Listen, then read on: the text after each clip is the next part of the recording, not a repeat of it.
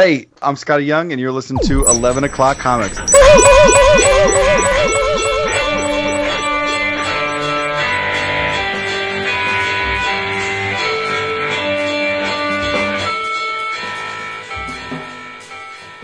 Bada boom.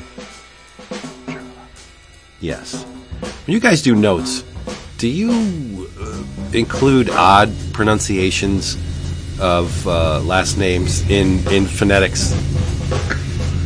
Yeah, yeah, I mean, on the rare occasion where I, I don't know how to say the name, sure. Oh, my, okay. I don't. Well, yeah, that's true, but it's yeah, because there's there, there's a not it's it's not a creator's name. Although I should probably check that, but it is it is a phrase that uh, it's a word that was said in the comic multiple times, and I wanted to make sure. I was just I was going to try to dance around it, but it's said so often. I'm like, no, maybe I should just learn. Funny Yeah, French fucks me up, man. I, I always have to do it with a French name because I'm looking at my notes and I'm like, you big dummy. I have it in parentheses just how to say it phonetically, and it's like, whatever. I just don't want to come. if on. maybe if you did it for uh, when you were talking about Like, mut- mutant names, that'd be great. Well, because then I would type it magnet oh, which is what because that's what it is. Or one out for him. Rest in peace. Yeah, uh, supposedly. Hey everybody, it's eleven o'clock comics for now, episode eight hundred and twenty-four. Look at that, and I am Vince B. You are Vince B. I am David A. Price. Indeed, you are. You are both peons, for I am Nathaniel Richards, but you may know me as Immortus, or perhaps Pharaoh Ramatut, or Victor Timely, or Iron Lad, or the Whisper, or Scarlet Centurion, and of course, most notably, Kang the Conqueror. Nice, but you're not all that. I'm not going through the whole list. I didn't. No. And a bag of donuts. Yeah, and a bag of donuts. You are Jason Wood, everybody. All together now on this regular episode. You know, the good ones. Brought to you by our beautimous patrons. Yep. The uh, patrons assemble each and every day, literally. And uh, they give. The Avengers. Yes. So we'd like to uh, turn it around, give them something back for their efforts because we love them. Um, audio, lots of it, video, downloads, uh, polls. They get to weigh in on the book of the month, which is coming up soon. And uh, not least, the dedicated Slack channel, which is a one on X um, gathering of all of the assembled patrons. And um, it's just wonderful. We get to talk each and every day about a whole bunch of different subjects. We laugh, we cry. Jason posts like a madman on everything. And if you want to get in on that, uh, just go to patreon.com, put the forward slash, and it's 11 o'clock comics. 1 1, no apostrophe. We would love to have you in the family. So check it out. Indeed. Yep. Yes, yes. Yes, yes. How we all doing tonight? We we, we drinking anything, Vince? You, you drinking hot tea with some some lemon, maybe? Actually, I'm two fisting it. Step back a couple steps because I know I'm going to shock you with this, but I am drinking some very hot uh, coffee, best in the world, in delivered to me in a brand new Christmas cup. Oh, it's that time. Tis the It season. is, yeah, and it's not red this year. Although there are spots of red in it, it's uh, How the Hallmark uh, movies treating you? Oh, they're so good this year. They're so good. There's I won't get into it. Don't get me started.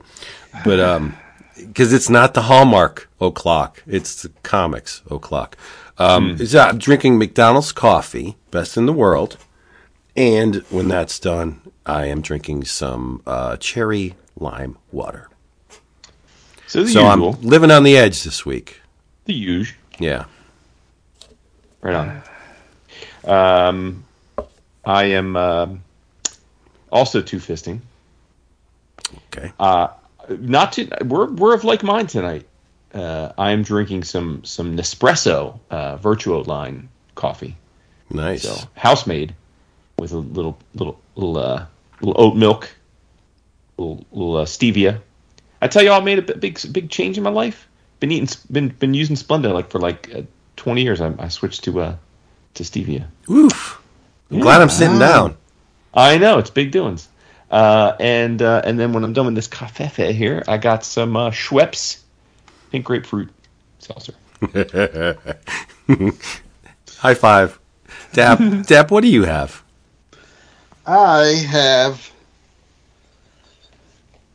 Evan Williams, Kentucky Straight Bourbon Whiskey Single Barrel Vintage, 43.3 alcohol volume, 86.6 proof. Um, barreled on 2014, actually, but it is, and bottled uh, in the year of our Lord 2022. But the, uh, the, the it's, it's, uh, it's pretty good. It's almost gone. I've been I've been nursing it for a while. I've had this bottle for for a hot minute, so um, I just felt like something that I hadn't had in a while for tonight. So raising my glass for that. Nice. Excellent. Well, uh, before we plow into the regular comics uh, discourse that we love to uh, parlay here at uh, 11 o'clock comics, we should take off our hats if you're wearing them and uh, give it up because we lost two Two, I know. very important comics creators recently. the first being Sir Kevin O'Neill and Carlos Pacheco. Yep. It's it's insane to me that these guys are just blinking out like this because it, it Both young. Uh, Kevin O'Neill was 69 and Pacheco was only 60. wow And and it I believe um, O'Neill Kevin was um, had been dealing with an illness for a while now, and Pacheco we found out recently was suffering from ALS. So it's Yeah. not it, it, it weren't necessarily sudden, but as far Right. as what um, them not doing well, it was kind of news to me. And it it makes me wonder if the announcement that the Tempest was uh, both Alan and Kevin's grand departure from comics. If that if that was calculated because of whatever was going on uh, with Kevin O'Neill's um, uh, medi- his health or you know the, the medical condition, um, for Alan to just say, "All right, mate, uh, if I have to stop, I want to stop with you." Right. That I mean, it's it's incredibly courageous and and it's it's an amazing statement on the collaboration that they've made over the the X amount of years. But I mean, that is it just makes you want to curl up into a ball and you know cry yourself into infinity. Uh, but I. I I, the, just to think of of knowing that your collaborator is seriously ill. I, I mean, I don't know the case. I don't know the the, the specifics of the case, obviously, but I just think it, it it's a, a statement as grand as anything Alan had done with words on the page. Yeah. I mean, we just we just talked about uh, Kevin's work uh, coincidentally when when Dap because he read Marshal Law, but um, but uh, yeah, I mean, um, you know, we've talked about. I mean, Vince, you and I have talked about Lee quite a bit over the years. Yeah. Um, you know, he's I, I as I as anytime a, a British illustrator comes up, I always feel a little guilty because so much of their careers seem to have been helmed in 2000 AD and adjacent properties, and I, I've just read so little of it that uh, I often feel like it's a big, a big uh, inexcusable white space for me. But but certainly Kevin is gonna is, has an indelible uh, you know mark for me just just based on on um, on Marshal Law and, and league. I mean you know two two two truly great comics. and I was and and I know, and only because I was reading Strange Academy Finals and and Marvel put a full page piece in there, but it he and I don't I don't know if we really kind of touched on it when it happened because it happened back in August, but you know we we we lost Tom Palmer a couple months ago, so this it's- is true. it's- Yeah. it is one of those and it's just yeah i mean we are and, and i know jason mentions every once in a while when something like this comes up we we are collectively the, the those of us at this age are at an age where a lot of the creators that we adored growing up and who kept us interested in comics they are obviously older than we are and and it's it's just it's you know time is undefeated. It's inevitable. It's it's Yeah, I mean, a, a lot of our like favorite actors and actresses, are a lot of our favorite bands and singers are all in their. You know, we're all well we're around 50 or a little older and and and so that means by definition most of them are in their 50s or 60s or even older right depending and so it's I mean, know, shit. Jim Starlin was old when I started reading, and I mean, and thankfully, you know, he's still kicking. But it's it's Well, just those he's- where you just, I mean, he, but he, it's, I mean, you know, you you when I, I'm not trying to go down that road, I, or not fucking about to start a, a death pool, but I'm just like, but but then I think about,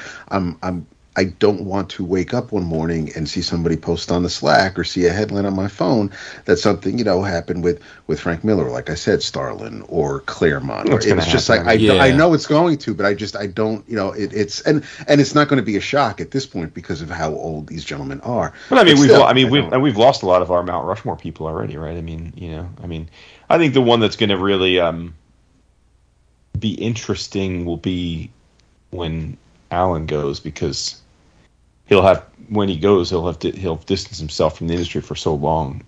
It'll it'll I am interested to see how how that's Yeah. treated and remembered. You know, Well, you don't have to worry about Starlin because he's cosmically aware.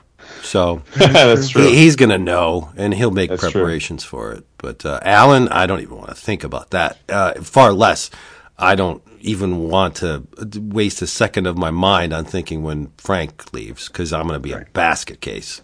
Yeah Yeah. yeah. But- that'll but let's- I mean- Leonard Nimoy situation all over again. just to swing it back to, to Kevin O'Neill and Pacheco, Carlos Pacheco, um, they gave. Uh, I, I- when you uh, when you now relive these works, um, just look at the amazing contribution that these men have have given your life. Right? I, I don't know a time when I didn't enjoy Kevin O'Neill's work. Pacheco was a harder sell with me because he primarily worked within the mainstream. And yeah, he has got a great run on Fantastic Four and other books. But um, Kevin was in my wheelhouse to begin with, right? And so um, Nemesis the Warlock, uh, you- League, you could just go down the list. Marshal Law. Uh, I, I adore Kevin's work, and I always have. So this is, it, there's a little bit of selfishness on our, our part to say, yeah, these guys died. Here's what they gave to me. Um, you know, let's let's bow our heads. But it, how could you talk about how someone has impacted your life without coming off a little bit selfish? Because it's it's it's a it's a, a, a subjective thing, and and this is what I got out of their work, and now I will miss them because there's no more work to come. Like that's ultimately very selfish, right? So I don't want to get into any of that. I just, as far as I'm concerned, the guy can't hear me, at least not to my knowledge, but I'm grateful for having experienced Kevin O'Neill's work over the past X amount of decades. That's it. And, and mm-hmm. He made my life better.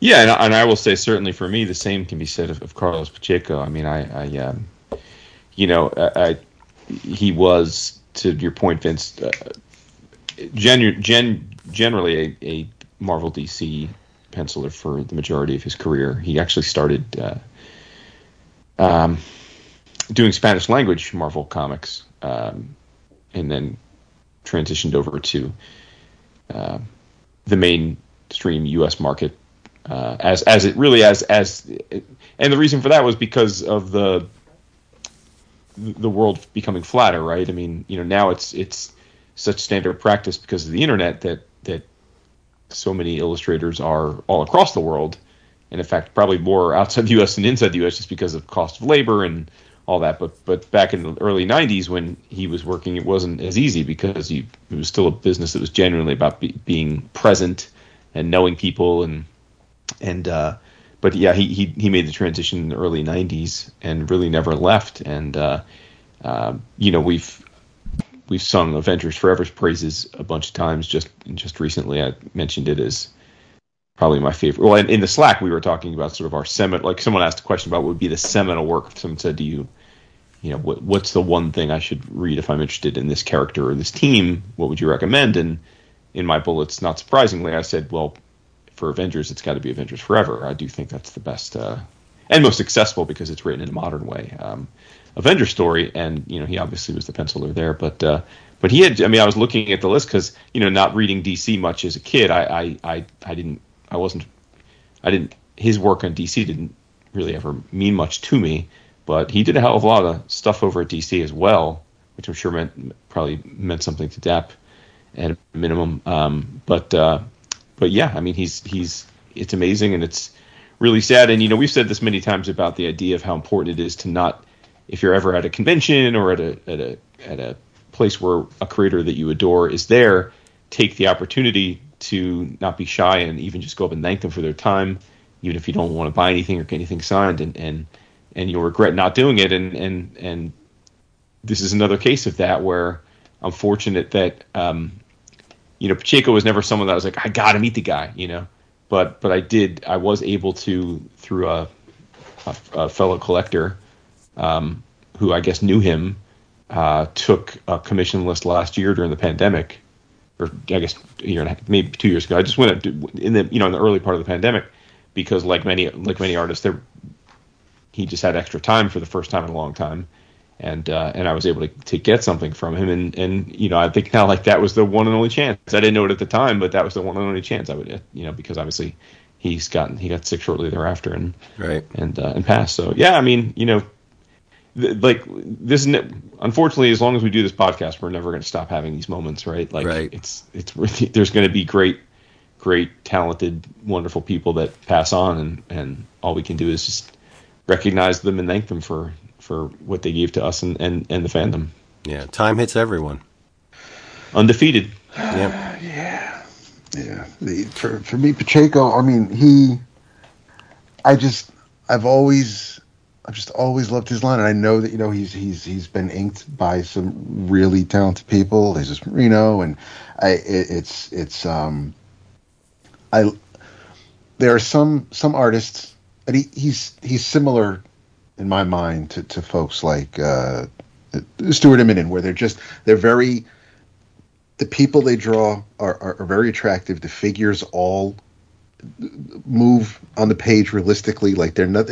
It's not uh, it's not stylized like say Humberto Ramos, or it's not you know doesn't rely on on heavy blacks like say Somni. It's just it's it, I, I like the the mainstream appeal of someone like Pacheco and the Superman work he did with uh, written by Busiek was was fun. Um, the yeah, of course, the Avengers Forever. There's just been I've I, I'll eventually get around to to uh, checking out Arrowsmith, but there's just there's I, I, I am I, I am a fan of the man's work, and, and yes, and and Kevin O'Neill, he's he's he's a he's an artist, he's a creator, and, and according to Pat Mills, I mean, he's he's way more than just your your typical artist collaborating with a writer.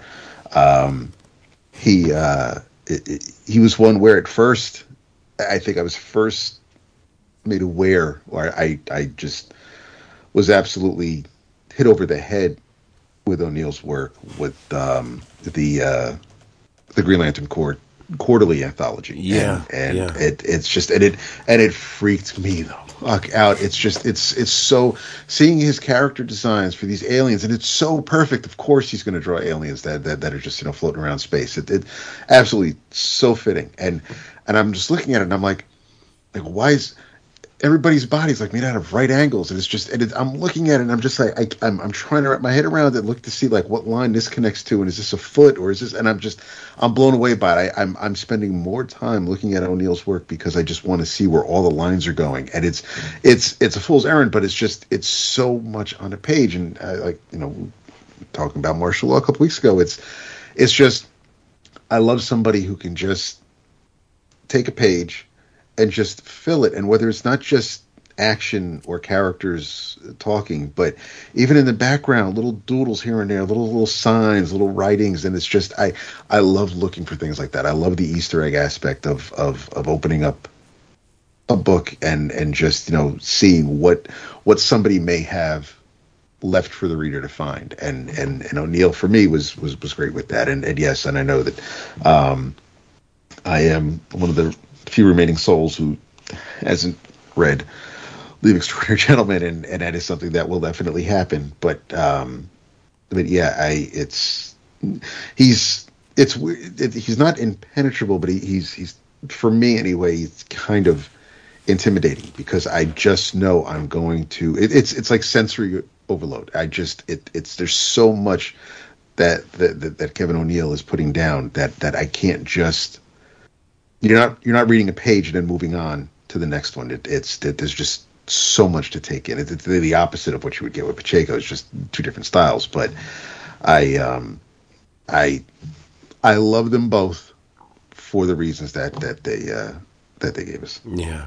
Pacheco's stock and trade was beauty. Yes, Every, everything he drew was beautiful. I, I'm I, I'm on the record saying Pacheco drew one of the best Susies ever, and I, I still believe it. But the the contribution Kevin O'Neill made that his design sensibility. I mean, he's the only guy, to, the only artist ever to get banned from DC. yeah, Like that's an achievement in my Yeah. book, right? But um, I could remember the the first time I saw Nemesis the Warlock. I I didn't know what in the hell I was looking at. That's awesome when when somebody could have such a unique um, design sensibility where you have to take a minute to decipher what the hell's going on. Like these these characters aren't modeled in any way that I've seen before. This is just a totally unique graphic sensibility that just came out of nowhere. Like I, I, I wasn't looking for it at, I, I was young when I first saw his work and it just, uniqueness attracts me. Um, if you can show me something that I've never seen before, you've, that's a big, a lot of big steps towards winning my heart. So, I mean, the wheels were greased even before I got to the second page, right? And I just fell in love with his work because it's grotesque and disturbing and, uh, like Dap said, lots of odd angles, just crazy manipulation of shapes. And it's like, wow, this guy's amazing. Uh, But in a very,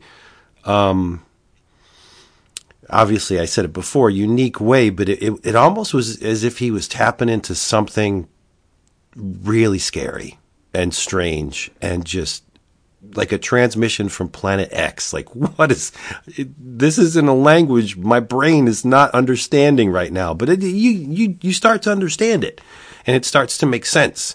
And it, be it as it may, like it, it's it's it's just so very uniquely Kevin that I was I was down for it forever. Now, if I wanted to look at something that would get things stirring in other regions, I would look at Pacheco because his his I mean his men were super handsome. He did a great thing, um, and you know it's, I don't want to downplay it, but the thing is, it's he's relatively easy for a, an established artist to draw. Like the you know the, there's the the the trademark spots on the thing that you can either accentuate or downplay just to get your own version out there. Like Reed is the same way. We got the gray on the on the the temples. Like that's cool, you know. And Johnny's just a pretty boy, but when you nail Susie, and I shouldn't have put it like that. When you when you manage to capture Susie to the degree that Pacheco did, like you number one understand what you're do, what you're working with, right? Some people just come on projects and they just they just you know they they do it in a, in a mediocre got to get this job done way, but that wasn't Pacheco. Like everything was infused with this beauty, and Susie was. Um, you could tell that yeah, she was a mom. She was middle aged, relatively.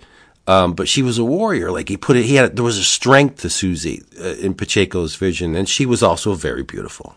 But I just I, I I like his depiction of Susie a lot. That's all. That's all I got. yeah. So there you go. Um, Godspeed, both of you, Kevin O'Neill and Carlos Pacheco. Um, yeah, I think all of us are, are in their debt.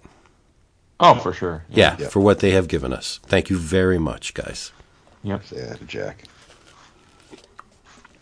Jack's up there. What took you so long? Right? I'm drawing everything up here. Me What do you Gil. what, what do you think? yeah, me and Gil. That's Gil's over there great. making coffee. Yep. Oh man, it must be a party and a half up there. Yeah. So, Old so, juice. I love it. so what do we have, my friends? I got something that I hope makes Dap smile.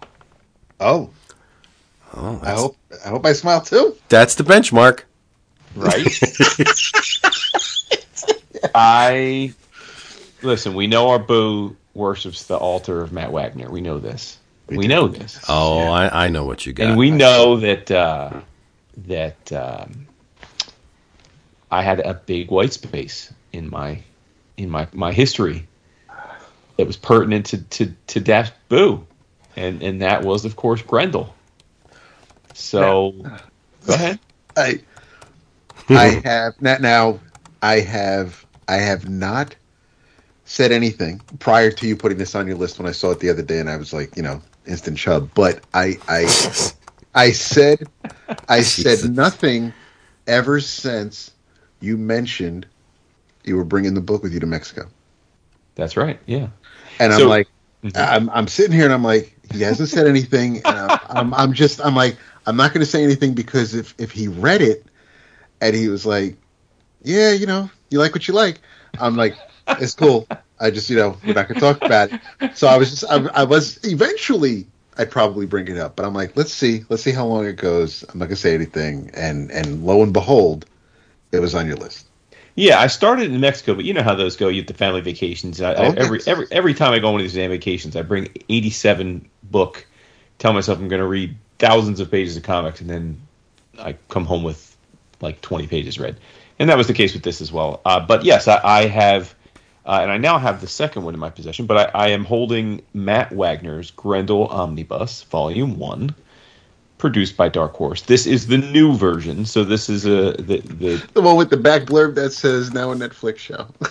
Yeah, well, that's unfortunate. Yes, it does. But but but more importantly, it's the one that's an actual comic book sized because the the Thank the, God. the prior Grendel Omniboo, which were the same content as I understand it, um, were in those Dark Horse Digest size things, which are fine. You know, listen, be- better than not existing. But but uh, especially as they get a little older with the with the reading, I like to have the full size. You know what I'm saying? But anyway, um, this so these volumes are um, and again these are reprints so it's not like they're breaking new ground here but but these are i guess done like they're not released these aren't collected in the the chronology that the comic was published they're No, they are. collect- oh they are okay Yeah. okay okay well then i have some questions but okay Sure. um, so this contains uh, grendel devil by the deed uh, Grendel Black, White, and Red, 1 through 4. Grendel Red, White, and Black, 1 through 4. Uh, Grendel Behold the Devil. Um, and it's subtitled Volume 1 Hunter Rose. So, um, you know, I, I've known because of DAP and and uh, his jam piece and, and and all that stuff. Like we've talked about, I know that there have been a bunch of different Grendels. And to be fair, we did we, we I have I have read the the most recent Grendel stuff because we talked about it on the show. We were reading it was coming out. Uh, Devil's Odyssey, right? That's what it's Yeah. called. Yeah. Um, so I'd read that, and I and uh, you know, so it wasn't like I wasn't completely unfamiliar with with Grendel, and, and I knew that Hunter Rose was the OG, and and and I think Dap's favorite, and then there's Christine Spar, which I think is Vince's favorite. Is that right, Vince? Am I right with that? No. No, It- it- she's no, not my it- favorite, but I do like Christine. Eppy, Okay. Yeah, Eppy Thatcher's my favorite. Eppy Thatcher. Okay. Um, so the the thing then, if I, if this is put out chronologically, that I'm fascinated by it then because it is it is an odd duck, I think, in in in the way it's presented, right? In this, like, so it opens with effectively a prose, illustrated prose history of of Hunter Rose and how he how he became from child prodigy to crime lord to Grendel to his ultimate death. I mean, we, we cover the whole thing in in the opening stanza, um, which is tons and tons of prose with uh, with Illos supporting the prose. So it's, it's it feels more like a like an illustrated book than it does a comic. And then we get the the two anthologies, which I thought was fascinating because when I've always thought of this, I've thought, okay, well, this is a book that was written and drawn by Matt Wagner, just like Mage.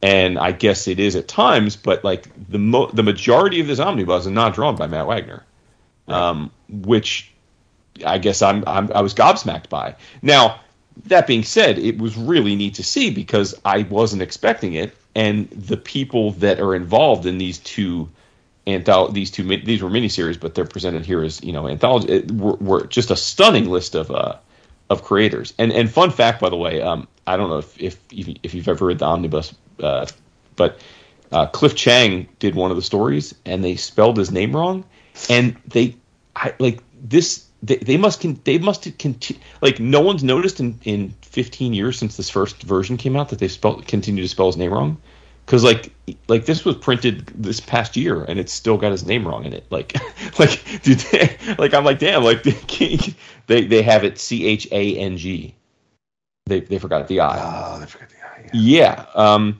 but like but that being said i mean i mean um the the anthology is cool because even though it's it's i mean matt writes it all and even though it's drawn by just a ton of different creators it does chronologically deal with the storylines in much greater detail that we got in the Devil by the Deed, um, you know, opening prose. So I thought that was pretty nifty. Like I thought that was kind of neat because it's like, all right, we, we know what's going to happen, and then we get we get a much more detailed journey through Hunter Rose's uh, life, and and I thought that was cool. And I thought, like with all anthologies, um, it, it is a wide ranging group of artists involved. So I suspect there will, if people haven't read this and you pick it up, there will be there will be stories and art that you really vibe with, and then stories and art that you're probably like, okay, because it it, it is not like it's not like Matt was picking artists with a particular style. In fact, I mean it it you you can't get a wider range of um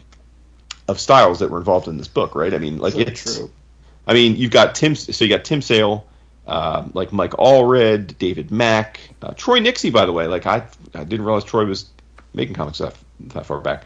Um, uh, you got uh, the Panders, uh, Tim Bradstreet, Dean Motter, Guy Davis, Duncan Fegredo, uh, D'Israeli, which is really cool to see because I haven't seen him since what was that uh, War of the Worlds comic, Vince? The remember the one? Um, Scarlet Traces. Scarlet Traces, thank you. Yeah, uh, Paul Chadwick, uh, Ho Che Anderson, John Paul Leon, um, Jason Pearson, Chris Sprouse, uh, and and and that's only the first volume. Yeah, and then you go from there, and like I said, there's Cliff Chiang in the second one, um, Stan Sakai, Farel Dalrymple, uh, Mike Huddleston, uh, Darick Robertson, Phil Noto, Dan Brereton, Michael Zulli, Phil Hester, Jim Mahfood, very early Mahfood, like like not at all doesn't look didn't look at all like what he looks like these days.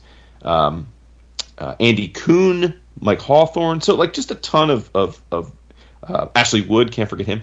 Um, really neat to see all of their interpretations of Grendel and the characters. Um, and, um, and and then the, the final story is is is illustrated by, by Wagner, and, and it, it looks like you know amazing Matt Wagner in all of his ways.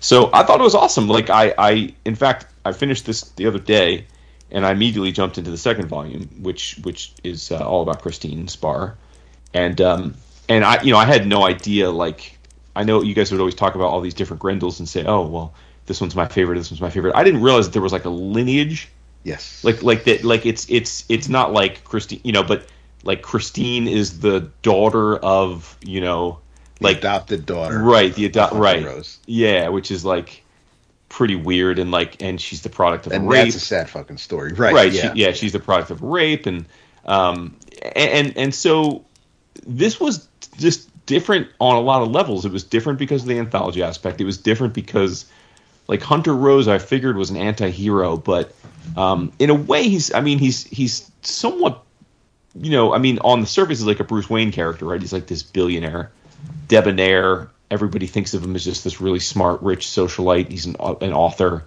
Um you know, and, and it's kind of funny. Like you could never get as rich as the guy is in the book. Like just be, even if you're like, you know, Stephen King ain't living that way. You know what I'm saying? But uh, but nevertheless, um, uh, but just uh, you just like the ultimate gentleman. Like women, women, women want to bet him. You know, men want to be him, uh, type of thing.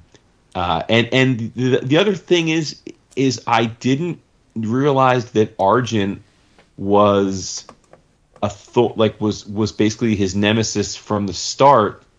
And i really was surprised that he basically dies in the first you know like the early on he's he's he dead. Like i just i assumed that like he was a recurring main character throughout grendel. Like i didn't know that like right he's gone. It's time to move on to a different grendel. Like i didn't realize that's the way it went about.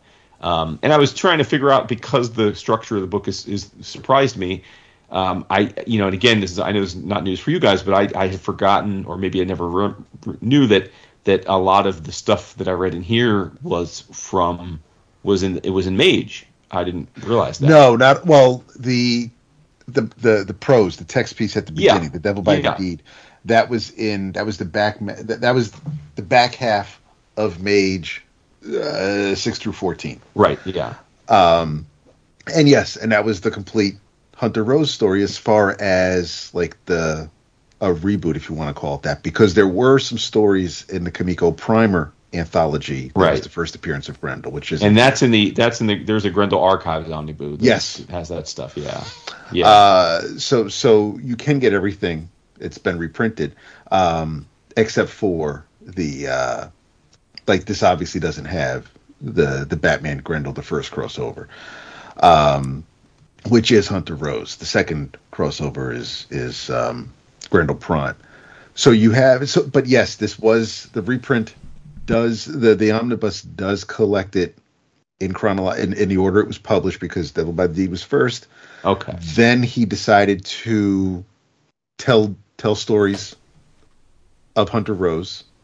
Uh, and and as with everything Mage that is as with everything Grendel that isn't Grendel Tales, Matt writes at all. So you have Yeah. um, so there's th- there was Devil by the Deed, there's the anthology, the the the two with the red spots, and then the Behold the Devil Right. was the he that was done uh it's 2008 or 10 or so it, it it's it it was done a bunch of years ago um and i i reread it recently and um i don't know where the hell i was when i read it the first time because i was completely blown away by how um and and everything the story is told by Christine Spar. All, all, of she, she's recounting Hunter's life, and and and so so Devil by the Deed is is her story, and um, and so is Behold the Devil, and and uh, which basically is just focusing on a section of uh, Hunter's journals that uh, the pages were ripped out of. So we're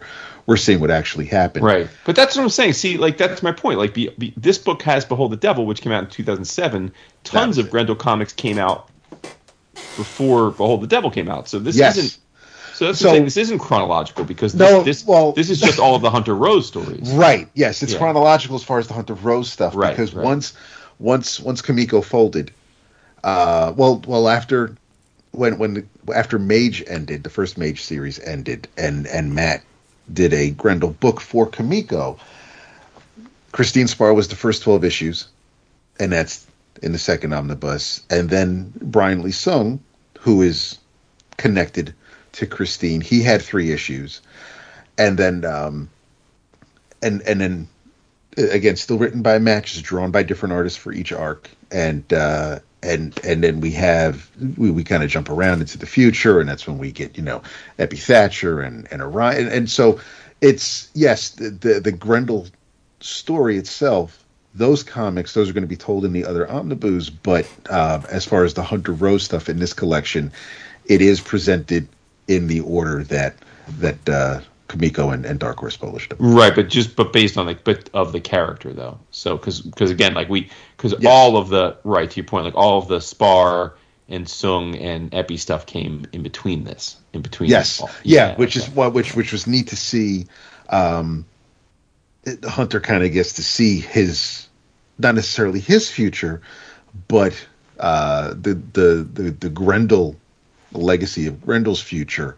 Um, there's a bunch of double page spreads uh, in the last issue of Behold the Devil where he he'd gone his, you you the reader see things that have already happened as if, if you were reading them when they came out, but but Hunter is seeing you know what what Grendel's future holds, and it was just it, it blew my mind that um, Matt decided to kind of to kind of do that, and and and he is extremely he's deliberate. He leaves no characters because uh, whereas you know Sparks, the the cop in charge of the unofficial task force, you know we see her fate pretty much in Behold the Devil, but she does make an appearance in the anthology. So he Matt basically he's probably got the board out with the red yarn going through everybody so he knows everybody where they appeared somewhere else and and it's just i love seeing that, that because grendel is so vast and goes on forever um,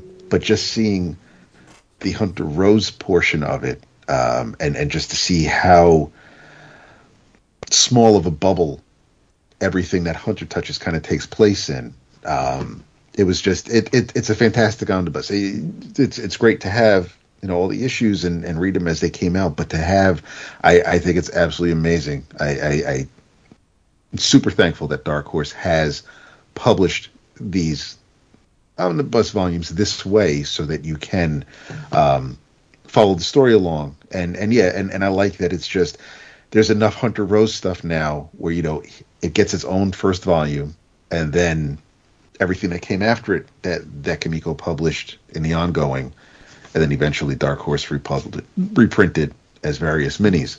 Um, they can find a home in, in their own volumes. And then you also have the Grendel Tale stuff, which we should probably turn into at least one or two of the stories into a book of the month. But I am I am I am glad that uh, that, that that you finally read it. It's about damn oh, yeah. time. And it, and it was, no, I mean, and that's the thing. I mean, uh, it was it's definitely fascinating on a, on a lot of levels. Like like the the design is fascinating. I mean, I guess Matt is clearly. I mean, I took it to be that he was enamored with like characters like Zorro. It would seem right because there's definitely those kind of elements like the swashbuckling uh, aspect. The the choice of the weapon fascinates me because it's. I mean, I've never seen a weapon like that. Other, other I love the fork. Yeah, you know, so it's like it, it, like it looks like a tuning fork from one angle, but it's obviously really like two really sharp swords. Um, also fascinating to me because the book, generally speaking, at least in, in this omnibus, is is is reality based, quote unquote, meaning like everybody's human except for Argent, who's you know a cloven hooved, multi hundred year old Native American, you know, beast, and it's just weird because like it's the only supernatural thing in the entire book.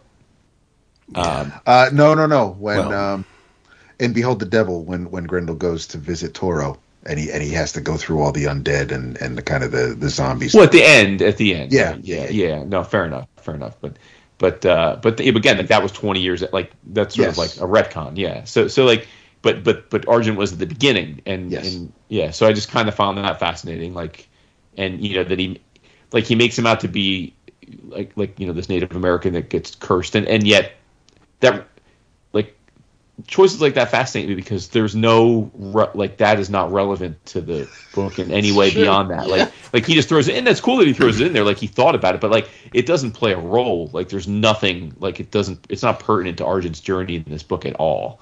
Um, other than to explain, I guess, why he's a, a furry creature.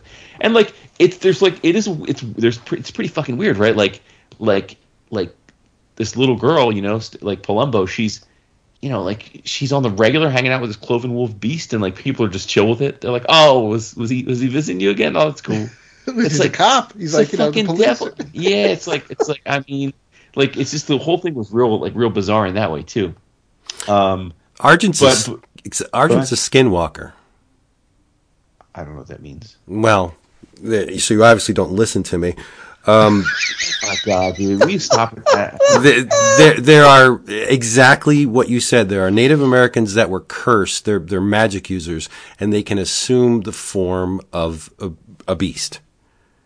Argent's a skinwalker, well, but and and I love he, the fact that you said he doesn't.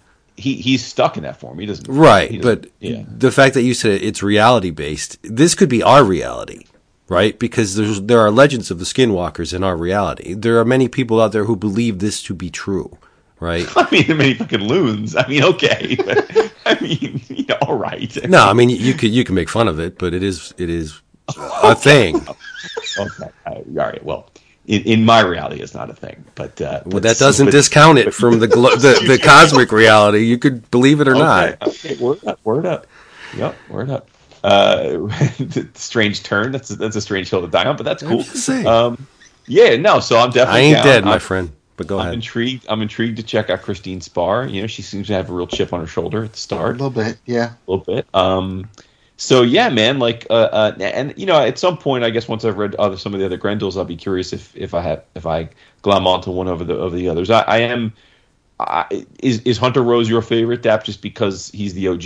I mean, is is it just like it's, Yep, mostly that. It it is. It's it's. uh I mean, reading Mage and then coming across this. It there's just something about, and maybe maybe it also is is um plays a part in into my like fascination or or or my love of of someone like Samnee. I love I love the black and white design, minimal design. I I, I think the outfit, the original Grendel outfit, I just think all black, that that that funky fucking mask, the the the fork. I just I like that look. And then over the years, whether it's Christine and her plunging neckline, or or Eppy and, and his bandages, or or Brian and his sewn in eyes. There's just everybody kind of tweaks it to their own thing. I, I, Prime, that the cyborg is is you know a badass, but I just I I like I like the look and the fact that uh, that that kind of just Mage was one thing, but then for, for for Matt to also have this other character in his back pocket, even though he was he precedes Matchstick and Mirth, it, it's it's just I I yeah, it was just one of those things where it, it just it struck me and and it stuck and I it, it, because I tend to kind of glom onto the originals. Um, sure.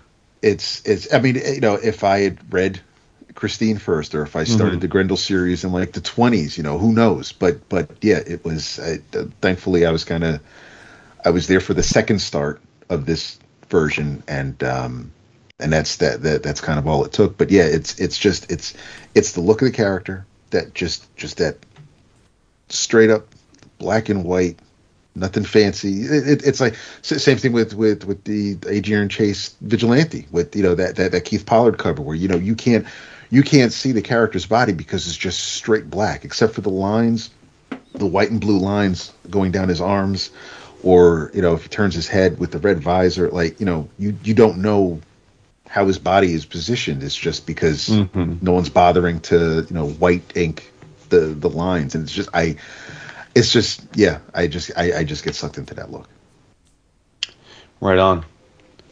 So there we go. Nice. Grendel in the house. my man Well done. What you booze got? Uh, I have something specifically for you. It's going to make your friggin' day.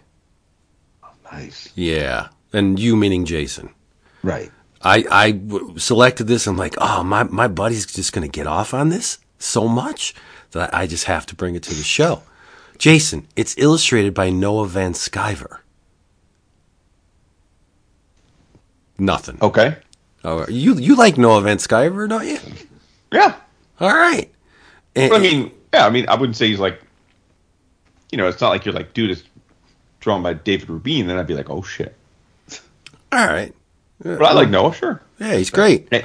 Yeah, a lot cooler than his brother. Oh for sure Well, it goes without saying. But That's uh, an interesting uh, Thanksgiving dinner. seriously jesus it, it is a wonderful slab of music history entitled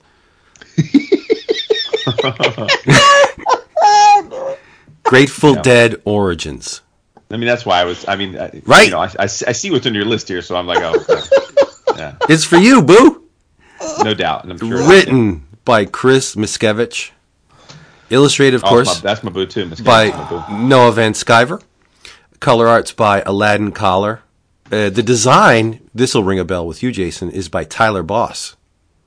Oh, for sure. Yeah, four kids walk into a bank. Um, it's edited by David Lemieux, who uh, you won't know who he is, but I'll tell you. He he's the archivist or archivist and legacy manager for the Grateful Dead, and it was published by Z2 Comics and uh, Rhino, their their current home. But uh, Haight-Ashbury all over the place in this book.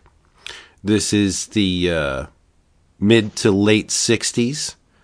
Um, and the book chronicles the first five years in the phenomenon known as the Grateful Dead. And you're asking yourself, well, wait a minute. Grateful Dead, one of the most famous uh, musical acts ever. How could the band be at a loss for documentation on their, their history? Well, you would think that uh, because the 70s and the 80s were very, very well documented, but the 60s, not so much because uh, they were not the phenomenon they would later become in the 60s. They were ramping up. So um, it's a dead spot, pun intended, uh, in the existing visual documentation for the band, hence the, the need for the book, right? And it opens on May 27th, 1965. Where? In San Francisco. Uh, big surprise. There, there's a, a, very young Phil Lesh and friends, uh, and they're dropping acid, and they're on the way to see a band called the Warlocks, um, featuring a friend of Phil's, uh, who just happened to be Jerry Garcia, right? And the Warlocks which were named by uh, Bobby after reading some Tolkien. It's called the band The Warlocks. Uh, they were almost the Grateful Dead. Almost, right? You had Bob Weir, the other one, the best number two in history, uh, on guitar. Ron Pigpen McKernan was on vocals. Uh, Bill Kreutzmann was on drums. And some guy called Dana Morgan was on bass. And this guy had a music store. Jerry taught guitar at the music store. The the band practiced there, but the guy was in the Army Reserves, right? And he couldn't commit to any kind of schedule. So Jerry wanted Dana out and Phil in. And despite Phil not knowing how to play the bass at the time, uh, the rest, as they say, is history. But there's so much going on in this book that um, if if you're not a fan of the Grateful Dead. Uh, I don't know many of those people, but if you're not, um, I think there's more than enough within this book to uh, propel you through the narrative. But if you are a fan, you're going to be like a pig in shit because it, it touches upon a lot of events in the band's history that are very, very important. Um, the story of how Jerry lost part of his finger, right? There's uh, he had a, aside from that accident, there are a number of accidents that are very revealing. Uh, with Jerry uh, at the center, there's uh, an awesome sequence. There, it was New Year's Eve, and uh, Bob Weir's walking down the street, and he hears somebody, you know, playing guitar, and he's he's looking around, looking around, and and he he finds the the spot and he walks in and it's Jerry. And Jerry's like, "Hey man, uh, yeah, I'm just waiting for my student to come." And Bob's like, "Jerry, it's New Year's Eve. I I, I don't think your student's gonna come." And Jerry's like, "Oh well, you want to jam?"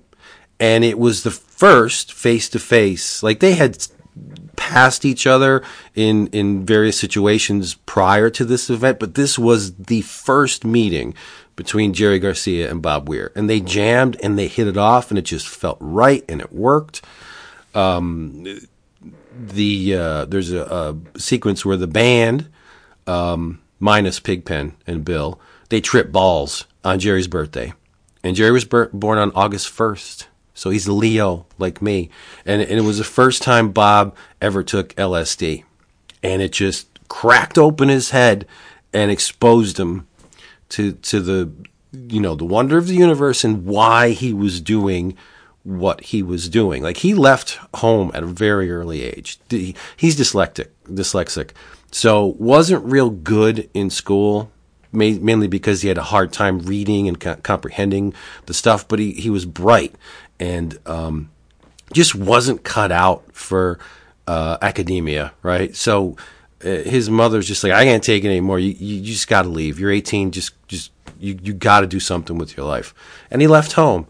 Um, so he entered the band at a very young age, and the Dead were essentially his family. Like he was adopted, um, and didn't have the grounding in in a family that was quote uh, uh, his unquote you know? So the the dead became his family. And um, the the the events there there are many right? The there's one passage where the warlocks get bounced from a bar because they're too loud. And this is before the wall of sound. Like they were just loud from the get-go. Um, and they were replaced by a duo of accordion and clarinet. Entirely fitting, right? Um, and it, again, if you're a fan of, of the music, this book details how they went from a cover band, essentially playing the blues, right, uh, loudly. Um, how did they go from that type of musical entity to the to the jam band they eventually became? There's a a, a part in the book where it, they find joy in exploration. Jerry's just like, yeah, let's extend the song. Let's push, push it out. Let's see where the music goes. And, and, that's the whole nexus of what the dead became. Just extending that musical conversation with these improvisational passages, right? They surrender to the flow, Jason, right? Sound sculpture. This is what they did. They, they, they let the music tell them where it wanted to go. And, uh, there's a, uh, a question of telepathy, right? When when when people work together in a creative medium for a, a good amount of time, you you pick up on if you're a band, you pick on audio, uh, audio cues or visual cues that tells you maybe where these guys are going, whatever it is they're doing, and you adjust your playing to better complement what they're doing. Like again, that's the Grateful Dead. These guys were so in sync that they were speaking to each other on a, uh, but it was all unset, right? They were just reacting to what the others were doing. Um, it it uh, details them writing their own material and recording a demo. Um, the the name change from the Warlocks to the Grateful Dead, why they do it, the reasons are in this book. But it's kind of like a gang's all here early 60s um, type deal. I mean, um, Ken uh, Kesey's in it and the acid test, the Merry Pranksters, Allen Ginsberg, Neal Cassady. Jason, you should know who Neal Cassady is. Because Neil, Neal Cassady was Kerouac's inspiration for Dean Moriarty in On the Road. And you love that book. Indeed. Right. Uh, the Good Ship Furthers in here. Bill Graham, Jimi Hendrix makes a very, very small appearance. Andy Warhol, Ron Reagan's in here. Uh, Hugh Hefner, the Acid King himself, Bear Owsley, um, and then it goes into like the final crucial piece of the Grateful Dead puzzle when Mickey Hart joins the band. Prior to his arrival, they only had one drummer. I mean, Bill's great, but they decided to add another drummer. Like, why not? And that just everything was in place by that point, right? Um, you get to see the recording of the first album and Anthem of the Sun, and the whole book culminates with the Dead's performance at Woodstock, right? So, uh, full disclosure, I love the music and the men and women behind it. So the book was a very easy sell for me um, may not be the same if you're just, you know, a casual fan or maybe not at all. I don't know if this book will click. I'm sure it will. Uh, it, it is essential documentation, right? But one of the neat things about it is no one knows that he's not Mort Drucker. So he doesn't attempt to render exact likenesses of the characters, but his approach it's it's it's very odd. He manages to capture the spirit of the the participants, like the essence of these characters, without going into um, Drucker like detail, getting everything about each one. So I mean, there are some pages where it's obvious who they are, but they're the characters aren't delineated super faithfully to the way they looked in life, right? You, you're going to know Jerry Garcia when you see him on a page, right? But it's not, there's no photorealism going here and there's no uh, stylization like Drucker did where, you know, it's obvious who they are. You know who it is, but it's not super over rendered or an exact likeness of these characters. But it's, I think he did a phenomenal job because, um, it the the the meat of this thing isn't in the exact detailing of the characters. It's in the the mythology of the band, right? To me, and they say that you know if you design a good character, you could do a silhouette of it, and anyone would immediately know who the characters are, and that's what this is. Like you could tell by the body language and the the the you know the the contour lines exactly who they are. So yeah, it's uh, it's just an amazing amazing book. Um, if you have Netflix, there's a Bob Weir documentary called The Other One that features many of the events depicted in this book. Some of them verbatim. So like this is this is mythology. This is the legacy of the band. It's coming straight out of Bob's mouth, right? Uh, it's a great documentary on uh, the life and times of Bob Weir. Uh, it's I even if you're not a fan, watch it because it's amazing. Uh, but that's Grateful Dead Origins. I had the best time reading this thing this week. I knew some of it going in. I didn't know the, the, the specifics of, of a lot of the details, but big picture, I knew a lot of it, but it just added immeasurably to my appreciation of, of what these guys uh, produced. I think it's a wonderful book. Uh, Jason's going to run out and get it if he hasn't already. He probably Oh, ordered I, just, it. I ordered it while you were talking. Yep. Yeah. Yeah. I ordered the deluxe version too, so I could get that vinyl. You mentioned that. Sorry, I was coughing. There's a QR code on the inside front cover that will unlock some music for you. So you got the standard version. You didn't get the deluxe version. Oh, I did not get the deluxe version. Well, I figured you being the vinyl mark that you are, you'd be all over it. I got a lot of dead vinyl, so You know, Z two is interesting, man. Like they've done some really cool stuff, and it's. I mean, it's. I. I, I don't know if it's all. I guess I, everything I know of them is music related. I. I. I, I, I don't. I can't say for sure that they haven't done non music related comics, but. But um, you know, that's that's that's like Dave Chisholm's home. That's where his his book instrumental, and then um, and then the the Chasing the Bird. You know, the the book he did about Charlie Parker's years in California. yep. So that's where I'm familiar with, and and that I have the standard version of that, uh, but but that I know they did a limited edition for that as well with uh, a vinyl that had uh, two unreleased uh, Charlie Parker recordings on it at the time. So I think that's one of the things in the deluxe version. You get an unreleased uh, dead track with it. I'm not sure because, like I said, I don't have it. But um, yeah, I thought the paperback was was enough for me, and I'm just I'm glad I bought it. yeah, I mean, and, and it's I mean they, they've done like stuff on like uh, I mean everything from like the Gorillaz to like Well, we Cypress almost to Cypress Hill. I mean they like they they've we almost they've got the Anthrax book at New York Comic Con. oh that's right last. oh yeah I thought we Well, did, didn't we buy it? No, no, we flipped through it a couple of times, and then we were going to uh, go to the panel, but none of that ever materialized. Oh, that was the deluxe version of it, right? Yes, Yeah, maybe that's why I didn't buy it. I, sometimes I, I just I'm not into deluxe versions of things that are untested, right? and I'm I'm glad they had it that we could flip through. Yeah. because this uh, did wait I- did uh, was Z two the ones that did that GWAR comic? I'm not sure about that. Oh I wait, mean- no, here it is. Yeah, um, do do a verse of absurdity. Yeah, they did it. The the the Mike Dirks uh, uh, comic. Yeah, they did it. See, I don't have that then. I thought I had all the GWAR comics. I don't have that one. Oh my god, GWAR Oh versus my GWAR, God. multiverse spanning graphic novel from Z two.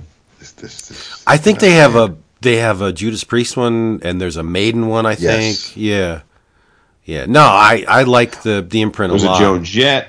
There's They, uh, I don't know if they have the Maiden stuff because Heavy Metal's been doing the uh, the Iron Maiden comics.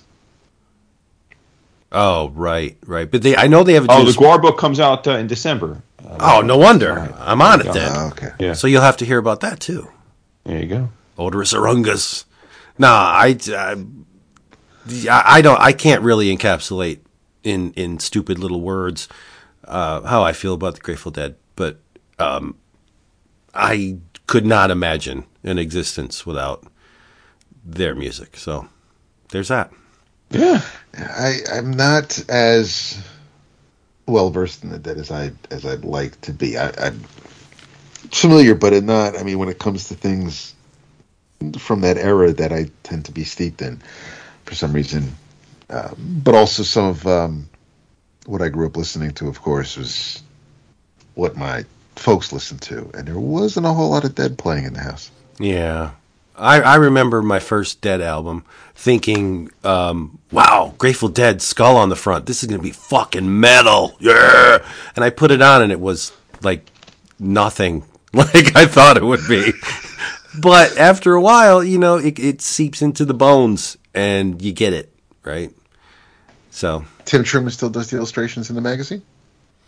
I Do you get believe, the magazine? I believe so. I don't think the, the magazine's still published, but they have Oh, okay. released compilations of, of Tim Truman's work. Yeah, with of the from the Grateful Dead. Yeah, I, I th- that stuff is just great.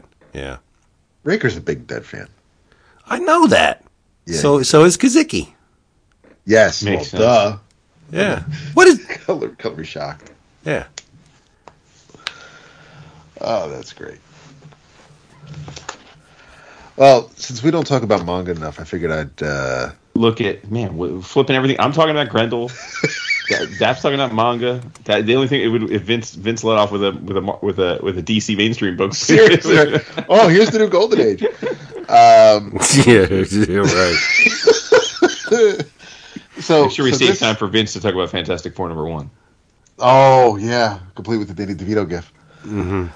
Um, so this is from uh, Yen Press, and with with an unfortunate comma. This is uh, she loves to cook and she loves to eat. And I I opened up the the box when when this arrived, and, and it was bundled right underneath the um, the Reckless book. Follow me down, and and uh, so I pulled them both out and read them both the same day. But um, I vaguely remember ordering this, and I probably ordered it because oh look, it's it's a manga about food. So, um, it's it's a very sweet uh, story, and I think the second volume comes out in March, and I do believe it's a or it's being made into a uh, a live action show, but um, it is by uh, Sakaomi Yuzaki, and it is about Nomoto, who as the title says, loves to cook, and Kasuga, who loves to eat. Kasuga is a very um, she's she's a broad-shouldered, um, tall woman, and uh, kind of like you know you'd, you'd see like old Russian wrestlers or things like that. Is she kind of has that body, and um, Nomoto is very slender. Um, and she, you know, her her job doesn't pay her much. So you know, a lot of her budget, uh, her food budget is based on you know whatever's on sale, and uh, but she would love to make these large meals. Most of what she makes, you know, she'll she'll make her food and freeze things and save it for lunch for work and, and plan her meals that way. But she would really just like to go all out and make something that uh, for a large group, so she can just you know go buck wild and, and make a large spread and, and really go at it as opposed to, you know, trying to minimize these portions and things like that. But she has nobody to cook for. There's nobody in her life. What's interesting about this book um, is that all the women are fully realized. And the men, you kind of see their mouth and part of their nose, but they have no eyes. The faces are not realized at all for any man in the entire book. Um, and I don't know if that's typical or, or or something that you know some some creators do for manga, but it, it stood out here because it's really the kind of the first time I've I've noticed it, uh, or maybe it's just Yuzaki style. I, I I don't know, but um, the illustrations are fantastic, especially with all the the images of of the food. But the uh, the chapters are kind of broken down so that you're introduced to uh, Nomoto first, and uh, you know we see kind of her day to day life, uh, what she deals with, and um, she kind of keeps to herself when she gets home, and uh, you know, lather, rinse, repeat, and until one day she's arriving at home, she's in the elevator with uh, Kasuga, and and Kasuga's got these massive bags from like you know KFC, we'll say, and it's just nothing but buckets of chicken, and and Nomoto's like. I'd only see her in her apartment like that. Is this is all for her? That this is insane. How can one person put all this food away? And then it dawns on her. She's like, maybe I'll finally, you know, make the dishes I want, and I can give her the rest, or I'll, I'll cook for her so we can both enjoy it. And that's kind of that's kind of where um, the story kind of takes off from there. And and and Kasuga's very she kind of keeps to herself. She doesn't say much. Um, one thing she does say is that every time she's about to eat, as, as she says rather loudly, she proclaims thanks for the meal, and she'll say that every time. Don't know why that hasn't been explained yet, but she sits down before she starts putting it away. Thanks for the meal, all loud and boastful, and then and that's it. And Nomoto is just she's just sitting there, she's just watching this woman eat her food, and she's just beside herself. She's just so happy that she's actually cooking what she wants to cook, and someone is sitting there and enjoying it, and and it's just it it really did just. I'm smiling throughout this entire thing, and uh, they're um, Nomoto's mom calls her at one point, uh, you know, doing the whole thing with, you know, well, you know, maybe, maybe you'll get a man and this, that, and the other. And, and, and Nomoto's really not interested in that. And you kind of start to see um, a relationship form between the two women. Uh, it, it kind of starts when um, Nomoto's a little under the weather because cramps, she, she, cramps are coming on and, and she's getting a little explicit in her texts to uh, Kasuga, and um, that's when you know information is exchanged between the two women in that regard. And uh, she shows up. Kasuga shows up also with a rice cooker, so she they're just really having a whole lot of fun together. Um, and eventually, you start to see um, the two of them start. The expressions kind of change, and they're thinking things no one's actually saying anything, but you can kind of see that the women are starting to feel something for each other. Um, the end of the volume, there's a uh, it, it, we're nearing the holidays, and um, and and they're trying to make plans on whether or not you know they should go their separate ways and and and see their families. Um, but uh, you know, Kasuga's like that's um there's really um, she hasn't been home in in about you know in, in, about ten years since she moved to this town. She hasn't been back home. Um, so Nomoto's like, well, then you know what? Then I'll I'll skip the trip home this year and and I'll cook for us. We'll have the we'll celebrate the holidays together. Then we'll just you know that that'll be it'll be our time and and you know Kasuga's kind of just she's kind of expressionless, but she's registering all this information, and she's just like, "Yeah, I, I, I'd like that. I, I guess we have a Christmas party to plan." And they start talking about what's going to happen there, and it's just, it's, it's a. Um, I'm really looking forward to the second volume now to see how things progress. But I just really, really uh, had a lot of fun with this. Just, just seeing, seeing this, this, this little woman kind of just, you know, have fun making food and, and, and everything she goes through just to cook for herself, and now she has somebody. It, it was just, it was amazing. It, it, was close to fascinating just watching this unfold and and uh, and just being being aware of reading a manga unlike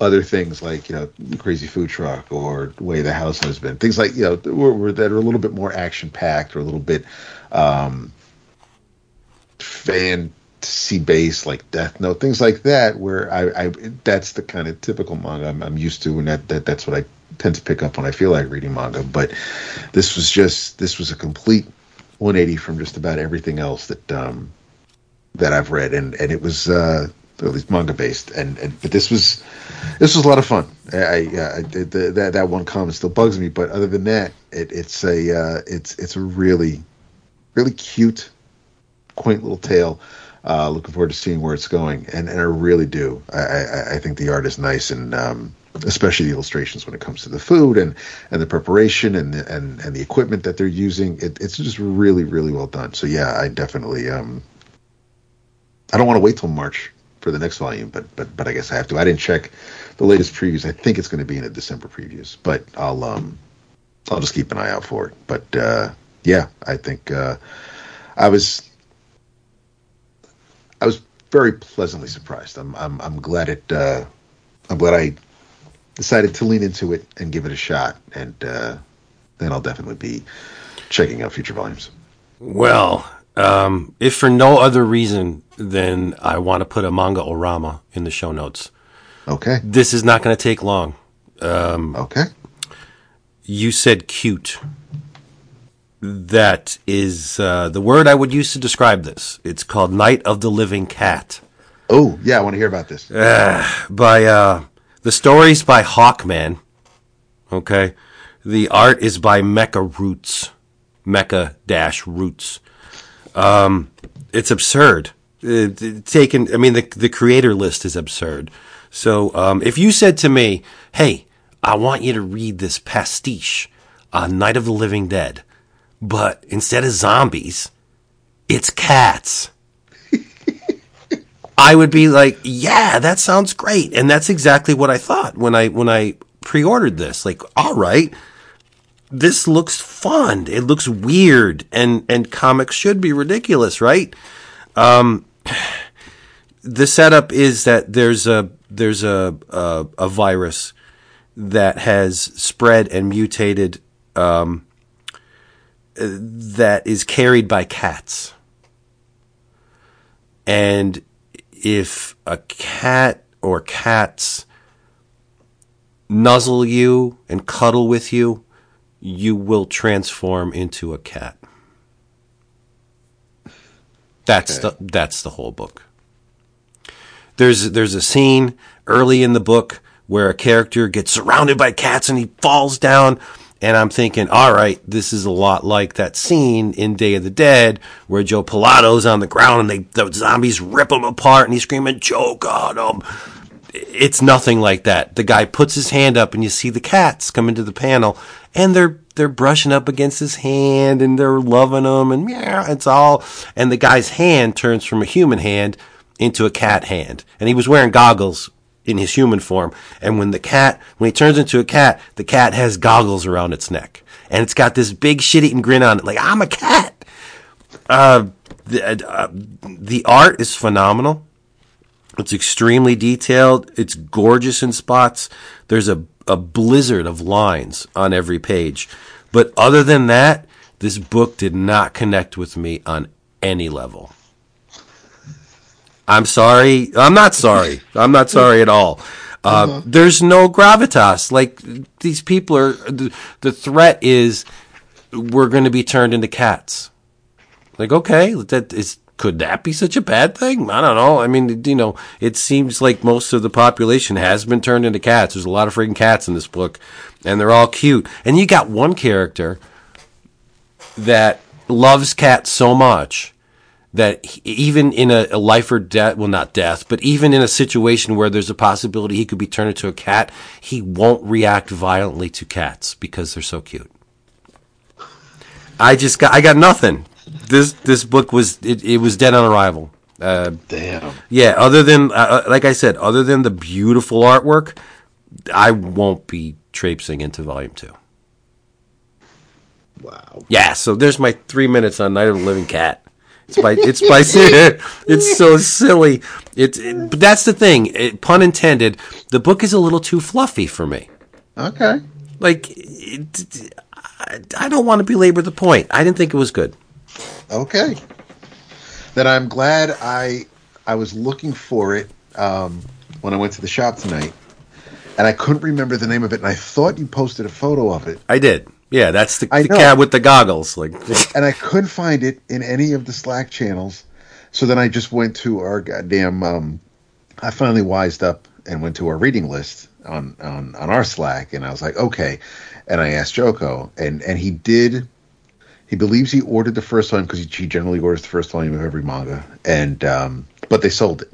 And then I was talking to him about um, Dandadan, and he was going. Oh no, no, he had. Uh, I talked about.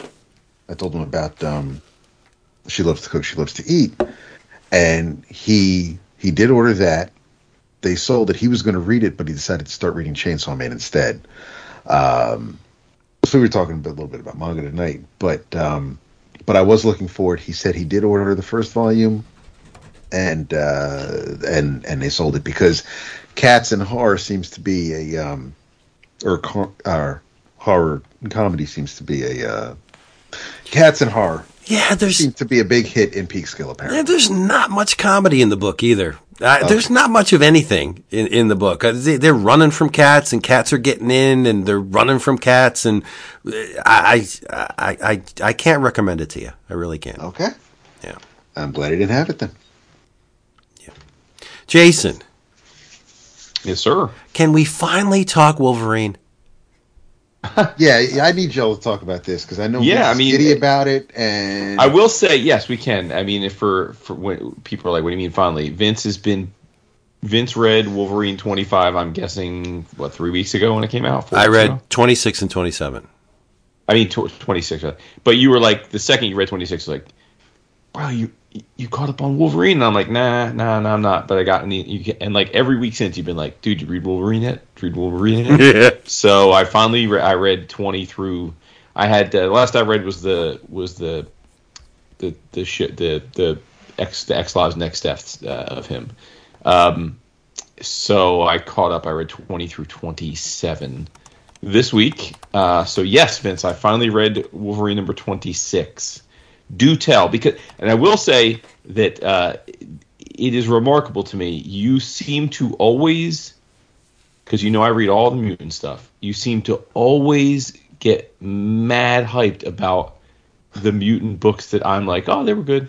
Like I'm like I'm I'm never like like every time you bring up a mutant book, I'm like, yeah, that was good, but it's never like the one that I would gush about if I if I were like, what's the best mutant book on the shelves right now? So it's interesting to me. Like, and this this counts for that as well. I I I I, I I'm enjoying Wolverine. That's why I've, I've read 27 issues of it, but I don't. It doesn't curl my toes. So Wow. yeah, Whew. I I thought what I read from this arc so far, it's bananas. It, it's in, it's just insane to me that this is the events of these two issues are happening in a mainstream Marvel book. interesting. Okay. Uh, now, I, I'll, I'll try and tell them what's what it's about, and feel very free Sure. to correct me because I, mm-hmm. I'm not up to date on all of the, the mutant stuff. Yeah. But from what I discern from these two issues, that Logan doesn't like the way Hank is managing X Force. Correct. They're very much at odds. Yeah. Okay. And then uh, I read the first bunch of issues of this run, and that's where Jeff Bannister came from, right? Jeff Bannister is Wolverine's buddy who's in the CIA. And I get this guy has a talent for deciphering hidden code in media. Like he'll he can read a passage of text and if there was some kind of a message implanted clandestinely within the text, he can not not only know it's there, but he could pick out uh, the actual words and and decipher what is being said. Correct. Mm-hmm. All right. So this Jeff Bannister's reading a magazine and he finds out that there's this black market auction group called the Legacy House that are selling mutant paraphernalia. Um, and so he tries to get the lowdown on him. It's so stupid. I thought this was like the actual worst part of, of the issue that, um, Bannister's wife had died of cancer and his daughter has cancer now, but she seems to be on the mend. Uh, daughter meaning a little tiny, you know, girl. Um, so he's out at a park bench one day, and he he had seen this woman passing her on a number of occasions, and this one day he decides I'm going to sit down and talk to this woman, and the woman looks remarkably similar to his dead wife. And I'm thinking that doesn't raise a flag with you that you're this guy that can pick out these almost imperceptible bits of code from media and you don't think it's suspicious that you meet someone who looks a lot like your dead wife? And, it, and it turns out the woman was not a woman at all. She was someone um, using an image inducer called um, the Merchant. Merchant. Yeah.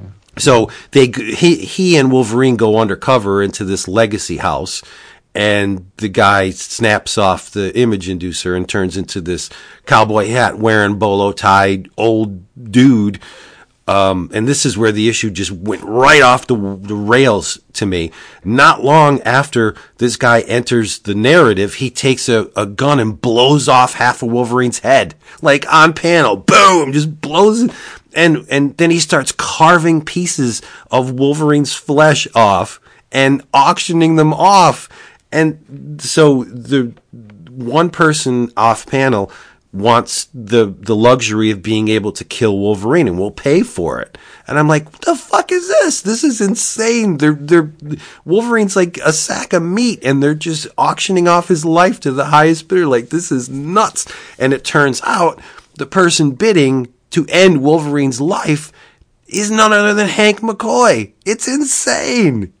it's like they're taking a very deliberate route to transforming Hank into the Dark Beast from Age of Apocalypse. Yeah. It's nuts. And but even then, in 27, Hank McCoy cuts off Wolverine's head. He kills him and cuts his head off. Like, what the fuck is going on here? And then he puts this goofy collar thing around it that I'm, I'm guessing was grown in Krakoa and makes Wolverine his slave and has Wolverine go out and murder people. it, this is, it's bananas. Like, how do you not see this as like the greatest thing ever? And it's all illustrated by Juan Jose Ryp. The, the, the painstaking detail in each panel is, it just makes my heart explode. Like there, there are many flashbacks with X Force and in one double page spread, they're fighting like Pirates of the Caribbean type um, tentacle face pirates, and there's a shark in the fucking panel, and Deadpool's going like it's just amazing artwork. But the point being, why I love this so much is I think these couple issues that I read are elevated far beyond the typical mutant book for me. This feels like something really special like if I don't get a hardcover of this, I'm gonna have to go Wolverine and start killing people in their sleep. Yeah, I mean you're not going to. I, well, I guess they might. It's possible they put out one of those like omnibus of these eventually, but I mean this, they're not. They're they haven't been putting out like hardcovers of this stuff very often. David, Hank is there in a in a three piece suit with the fucking hair combed back, and he's got Wolverine's head in his hands. what? Jason, why aren't you enthused about this? It's exciting. Um. Well, no, like I said, I mean, I'm reading it. It's not like I'm disliking it, but I, I, I guess a couple things. One, I, I, I don't. Um. I, am not a fan of, of, of the journey of, of Beast. I, you know, I love the character. I collect art of his. I, I, I love the, I love Hank, and I, I hate, I hate this current version of Hank, which is this fat, old, you know, pretty much evil scientist guy. Like that's not that's not my Hank. You know, like that's not I don't like I, I that doesn't that this is the least interested I've ever been in Hank, and he's front and center in a lot of these books, and I don't like this Hank. I like like super Stars genius hero, yeah. yeah, Hank that that that is a good person everybody loves, and he's that's smart, and he uses a smart he uses a smart to solve things, not to fucking machinate and be Mister Sinister. So I so I'm I'm so that's that's a saltpeter to me, and and and this this is he's as you said he's the he's the antagonist in this in this arc. So, um, uh, yeah, I mean, so I mean that's really the crux of it for me. I, I just, um, I mean, listen, I mean this this issue, my girl Domino's front and center in this issue. She's she is she, she is, uh, I, and I would I would love if I would love to own those Ryp the Ryp. There's two splashes of Domino, Deadpool, and Omega Red whooping yeah. ass. I would I would love to have either of those. They're amazing. She's yeah. showing a little bit of uncharacteristic uh, compassion too for uh, Roma. That is Roma. What do you mean right? uncharacteristic though? What do you mean? It's, well, it's I, uh, Sage. It's or Sage. sorry, Sage. Um, yeah. I I never known Domino to be all that, you know, concerned about. Oh, she's a she's a gal. You know, she's got she's got a gal. So is that gal pals. I mean, um, but either way, yeah. I mean, um, uh, so yeah, that, that's the only. I just I just don't I don't care for this journey they're taking Beast on. Um, so that's okay. just never going to work for me. Okay, no, I I get it, but I I, I like the implications of what's going on here because Logan's going to find out that Hank's been manipulating him, and uh, I like the the opening salvo in 27 when um, they're bringing Wolverine back to life, and uh, he gets he gets fucking crazy when he comes back, and just starts tearing up anybody in vicinity, and it's just it. That's when when Hank slips the collar on him, and like Tempest and, and they don't even think like you know what's going on. What, what's that fucking collar? What is that collar? Yeah. It's well, I mean, like you said, it's just a collar. It looks like made out of the out of Krakoan. Oh, so it hasn't not- hasn't appeared No, anywhere. No, it's but but kind of collars using to control Logan. But uh, David, Wolverine's killing people in their sleep. He's he. There's a journalist that he freaking beheads and puts the head on the on the keyboard. It's, Wow. And it, it's not. It's not. What did Wolverine? No, it's it, it's explicit. Wolverine is just shredding this people, and I'm I I'm just I gotta stick around for the moment that he realizes what Hank's doing to him. He's gonna take he's gonna take uh, a piece of flesh from Hank. yeah, yeah, and that's the thing. I mean, and then there's that memo in in 27. That's it's a memo to the rest of X Force from uh, from Beast, and uh, you know basically says that uh, now that the world knows about that they can resurrect, they need to be more proactive. And um, and Beast says uh, we need to be more proactively punitive. We must not wait for threats to arrive at our shores. We must snuff them out before they fully take form. I look forward to a like-minded discussion. So you know, he's he basically wants to, to like you said, he wants to turn them into what what they were. You know, in prior X-Force incarnations, they were the the wetworks part of the mutants. Right, He wants, right. He wants them to be that. He wants them to go out and basically proactively kill threats that he identifies. And uh, um, you know, that's not what this X-Force is is supposed to be about. Although certainly the roots of the team and the name that is what they were. So, yeah, uh, like you said, I mean, I'm, I'm, you know, I'm down for it all. I, I, I think that, uh, I think Ben Percy's done a good job with the character. I just, uh, you know, I, I, I don't know why, and why's, why's Hank got to be fat? I don't understand. Like, no, because like all the other mutants are fucking ripped no matter what they fit. do. Yeah, yeah, yeah, yeah. Like, why's Beast as he gets older getting fat? Like, that doesn't make any sense to me. Like, I don't like. I don't get that. Well, I don't think he's he's He's, He's not- fucking fat as can be. He's, He's not blob He's got level man, he's- fat. he's got man boobs. He's Got a giant belly that he can't hold. no. I in. think I think you're embellishing a little bit. He's he's portly ish, Right. But he's he's not like disgustingly overweight. no, but he's he's like he's got that like he's got that like old man like used to be a bodybuilder, but now he's you know he's getting soft Hey, he's, old age. he's so got a little bit. He's got Stallone going on a little bit. Yeah, Yeah. nah, but my man Hank shouldn't be like that. That ain't right. Doing Hank dirty, man. I will say, you know, I, But it's it's weird. I I am so thankful that um, I have hair on my body because it does hide some things. I had to shave a section of my chest for the heart monitor, and I'm like, thank God I have a hairy fucking chest because if I if I did not have hair and I looked the way I did, I'd I'd be in nothing but layers. I would be in shame hiding. Uh, what? It, it's just amazing to me that Jason could get like this concerned Body over- shaming. No, he he's he. I think you're overly concerned in a in a footnote character in in X Men history, right? It's Beast. Oh, I mean, now he's being Well, hurtful. a he's funny being Nah. character. He's a founding member of the X Men, and he's an Avenger, and he's a Defender. Yeah, and and I also will say, uh, and again, I know you know my man Ryp looks pretty like real good in most of the most Very of these good. issues, but but uh, but he he fucking he there's a panel in 27 where he he he forgot to give Domino a nose, and I can't have Ooh. it. I can't What? have it. He I forgot- can't Was look it a small it, panel dude. where she's in the background, or was it like a front? It, they're at a ta- they're at a table talking, and it's a side profile, and, and he just forgot to draw the nose, and it's like, dude, come on, like take take an extra minute, man. Give give the girl a nose for Christ's Not sake. even a minute. Damn. That's yeah. I hear you. But no, but but but Ryp looks great, and, and and certainly I think to your point about the gore. I mean, it's nice that they allow because the, why why get Ryp to draw a book if you're not going to let him draw Yeah, it's- and blood, right? So It's so a I'm very they- very it's a wet good pairing. Yeah, yeah, Yeah. But the the I I just had to laugh when there's a meeting, David, with uh, We are laughing. Black, Black Tom is there, Domino, Deadpool, Mega Red. It's all of X Force, right? I guess. Yeah. And and they're at a meeting, and um, they they they flat out ask Beast, you know, like Wolverine's okay with this, and and, and Hank's like, oh yeah, yeah, he's he, we we had talks. He's so down with this. Meanwhile, he's nothing more than a fucking skull. I- it- Oh my! God. yeah, did you? Uh, it's amazing. I just think it's it's a very atypical um, mutant story that I I love every bit of it. It's it's it's uncharacteristically violent.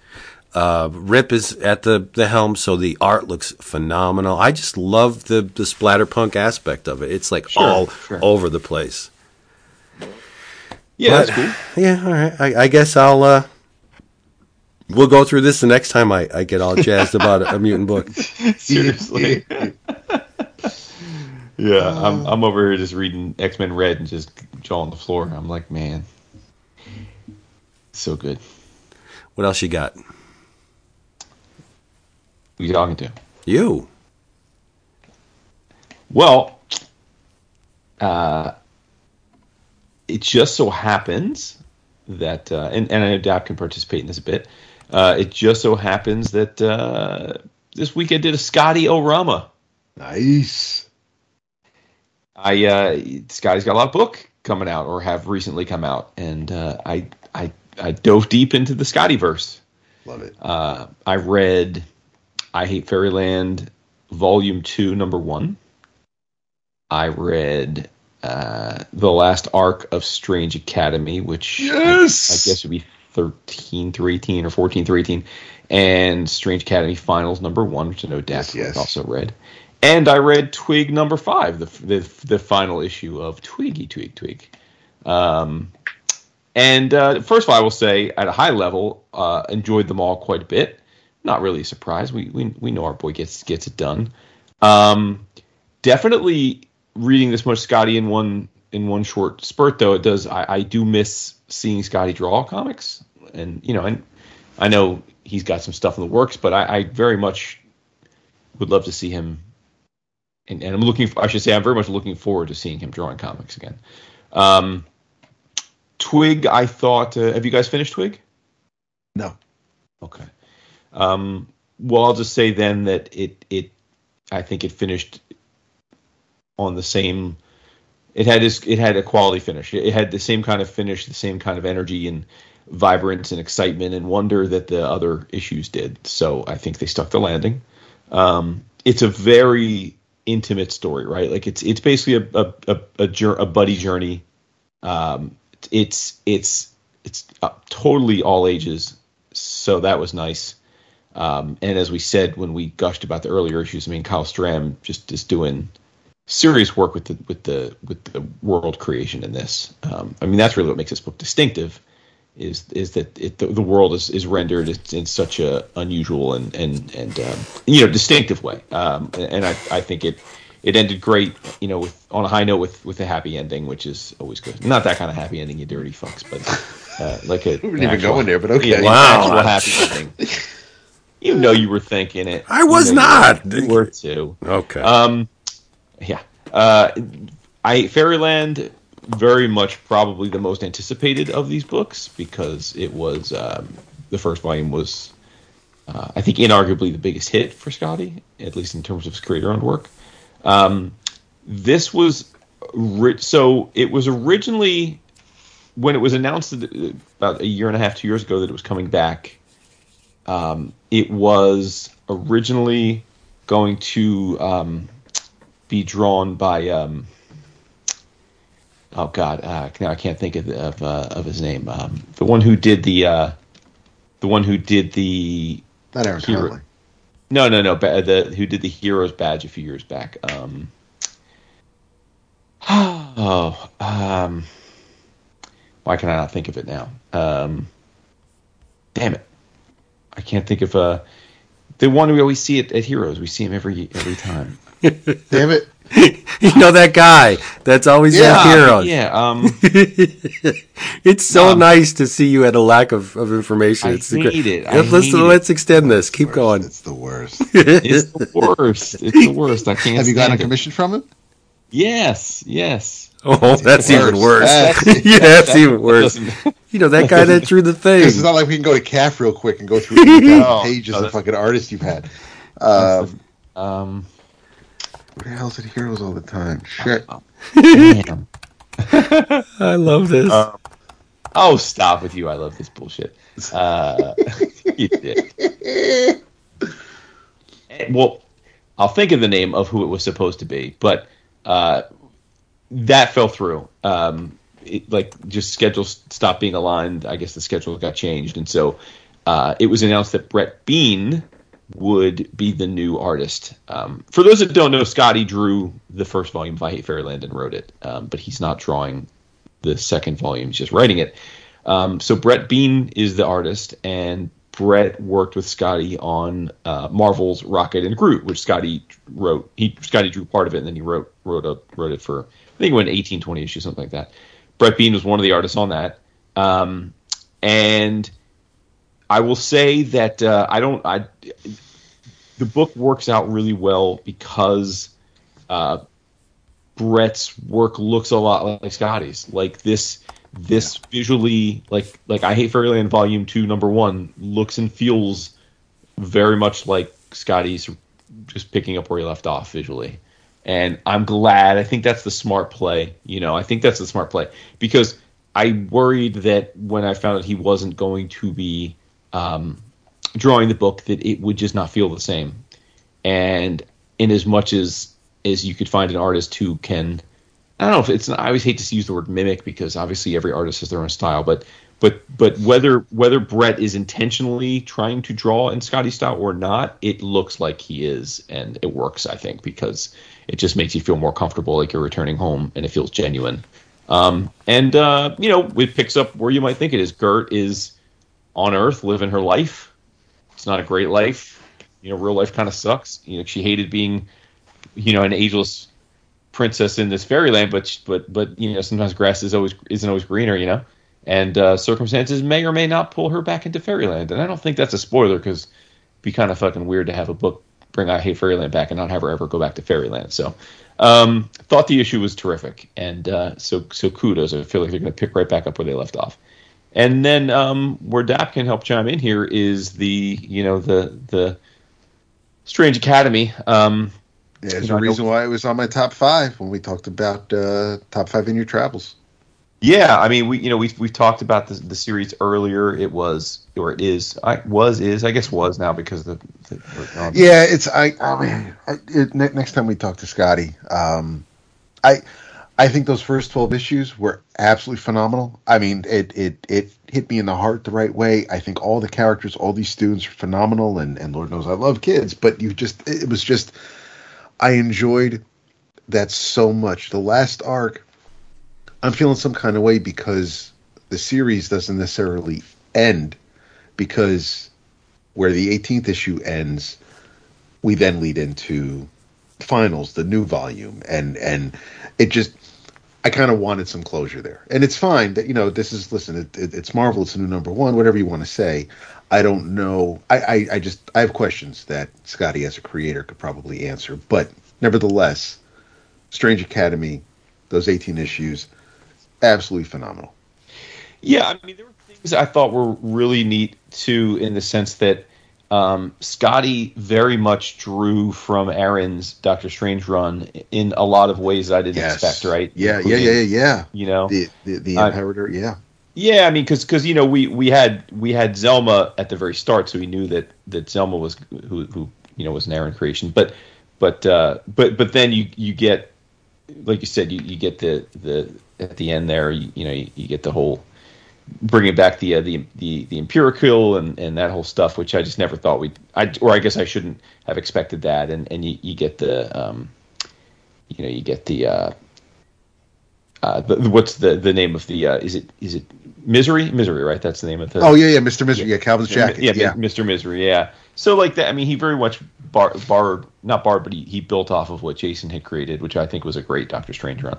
Um, and like you said, Dap, I mean, I, I, I think the cool thing about this is um, it's so hard these days. People always lament that it's hard to create new characters in the big two that stick. Um, and I'm not sure that's as true as we like to think it is. I think because we like the bar we use is too high. Like we think of like they have to be like some massive breakthrough star that can have their own titles, and that that's a pretty high bar to set.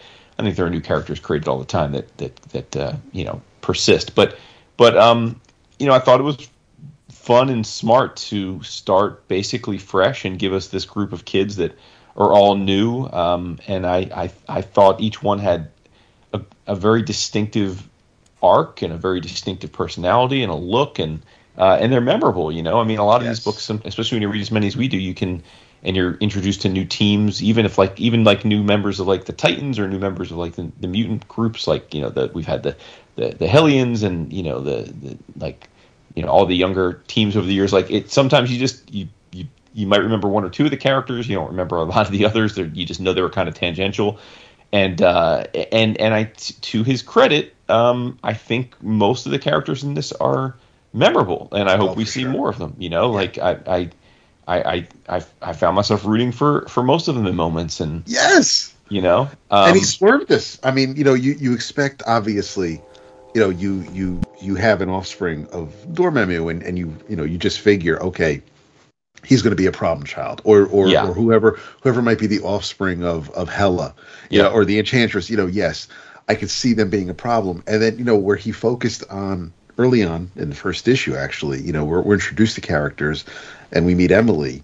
You know, like, oh, she's so sweet, and she's going to be, and but it's the way the way her story goes and and and her experiences. And it it also you know i was absolutely i was i was torn because on one hand yes i, I i'm, I'm sitting here i'm in emily's corner because you're like yeah girl you want to know you want to know as much as you can so you don't go traipsing through a graveyard at night and end up you know worrying about whether or not you're going to kill your classmates. If you're if your teachers if the adults gave you a heads up, you'd know not to do that. But on the other hand, the adults are also looking out for you. They're giving you as much information that you can handle right now because you are inexperienced and you are young and you haven't gone through things. So there it, it, it, Skottie did a really great job of balancing these things out and and I I just think so, yeah, Yeah. And, and he did a great job, I think, of of reminding everyone of the costs of magic. That it's not just like oh, Yes. oh la di da, like we're you know it's, it's comics, like everyone's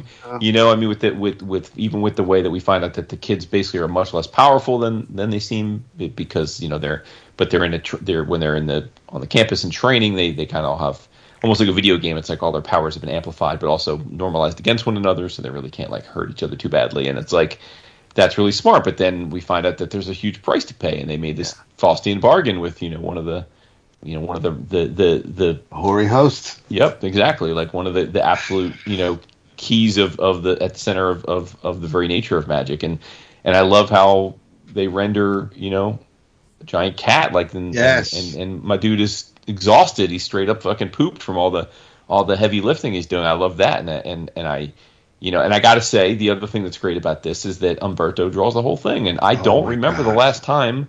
When's the last time fucking Humberto Ramos spent two years drawing a book? I, I mean, I, I, I feel like Marvel always has him do an arc. It's like to six, eight issues at the Yeah, most, and then to launch a book, and then they because yep. he's he's high value, so they they move him on to an, another number one to try and to get the books off the ground. And Skottie must have photos of him or something. Uh, It's well, you know, look, Skottie's got sway. I mean, Skottie's That got is- that. He's got that sway. I love. know? I, I I also appreciated how um, they didn't belabor. Yes, Doctor Strange died, and and there's a new Sorcerer Supreme. Jericho is kind of the headmaster now, but they didn't they didn't hit us over the head. It's like, oh, oh you know, Doctor Strange is in the beginning of the book, and then there's that little event with the whole death, and, and now he's not around. And but, Yeah. but it's like it's it's fine. The kids are the kids are still learning. They're still going to class. The rest of the faculty is trying, you know, let let everything. It, we're we're trying to resume everything as if it's normal. You know, yes, Doctor Strange, the person who you know is behind all this, he's not with us right now. But that doesn't mean we have to stop. And and they really didn't. They really didn't. Miss, Skottie was just like, "Fuck it, you want to take Doctor Strange off the table? That's cool. I, I got plenty to work." Yep. Yeah. No. Exactly. He just like you said. He just kind of mentions like it is what it is. We're moving on. Uh, the other thing too is you know if you think about it too, I like that he he you could see that he he had a longer term plan in mind through the course of the of the 18 to 24 issues we're getting because you know with Emily like we were saying, I mean she's the she's the she she strikes you at the beginning of the the because she's human like every, yeah. everyone else isn't human well, everyone else isn't. I guess there are other humans, but she's like the the sweet one. But if you think about it, like the thing I liked about it is that is that it, it when you when she when she when she goes to the dark side like Darth, you you it, it actually makes sense because we when we first see her, she's using magic to save her dog from death. And it's like that's you know as we know like in in magic you, you fuck with death magic you fucking that like that's Yeah. not like that never ends well like like Nope. if you if you if you're resurrecting something from like that's where death. that's exactly that's one of those things that even the most powerful magicians don't they don't fuck around with it because it's it's just got a huge price and she you know she she basically used it to bring her fucking dog back and again like we as dog lovers are like oh yeah you go that's awesome but like that's fucking irresponsible as hell you know and and, and she's paying the price so yeah, I just thought it was really well crafted, man, and I and I hope we do see more at least some of these characters. I mean, you know, I don't I forget Vince if you've read any of it, but uh, one of the characters is uh, is is basically an icy version of Man Thing from Weird World. It looks like an like an ice ice Toth. Man He's Thing. like a Christoph. Yeah, Toth. Yeah. Yeah. his name's yeah Toth, but like like you know like like Like Alex Toth, but yeah. yeah. Um, so yeah, for sure. Um, if I had a favorite, it would probably be uh, Shaylee. Uh, you know, I'm, I'm I'm down with that. Oh, she's adorable. Yeah, she's. I mean, she's just.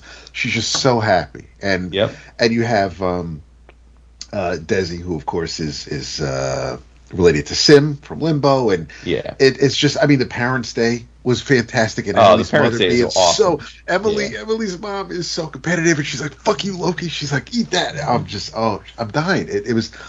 It was amazing, and yes, Humberto's whether it's magic, whether it's just a crazy background, whether it's it's a gorgeously rendered cat. I just my man's insane. I I he's a grail, but it, it's it's one of those things where I'm just so giddy that that he is he's drawn, like you said, he- he's drawn the series, and that's fantastic. And um, I I have no idea, you know, I yes, I kind of see where things are going with with with how finals is shaping up, but it's um I'm I'm definitely along for the uh for the journey. The destination may be a foregone conclusion depending on what you may think, but um I'm along for the ride. It it Yeah. it's been a trip.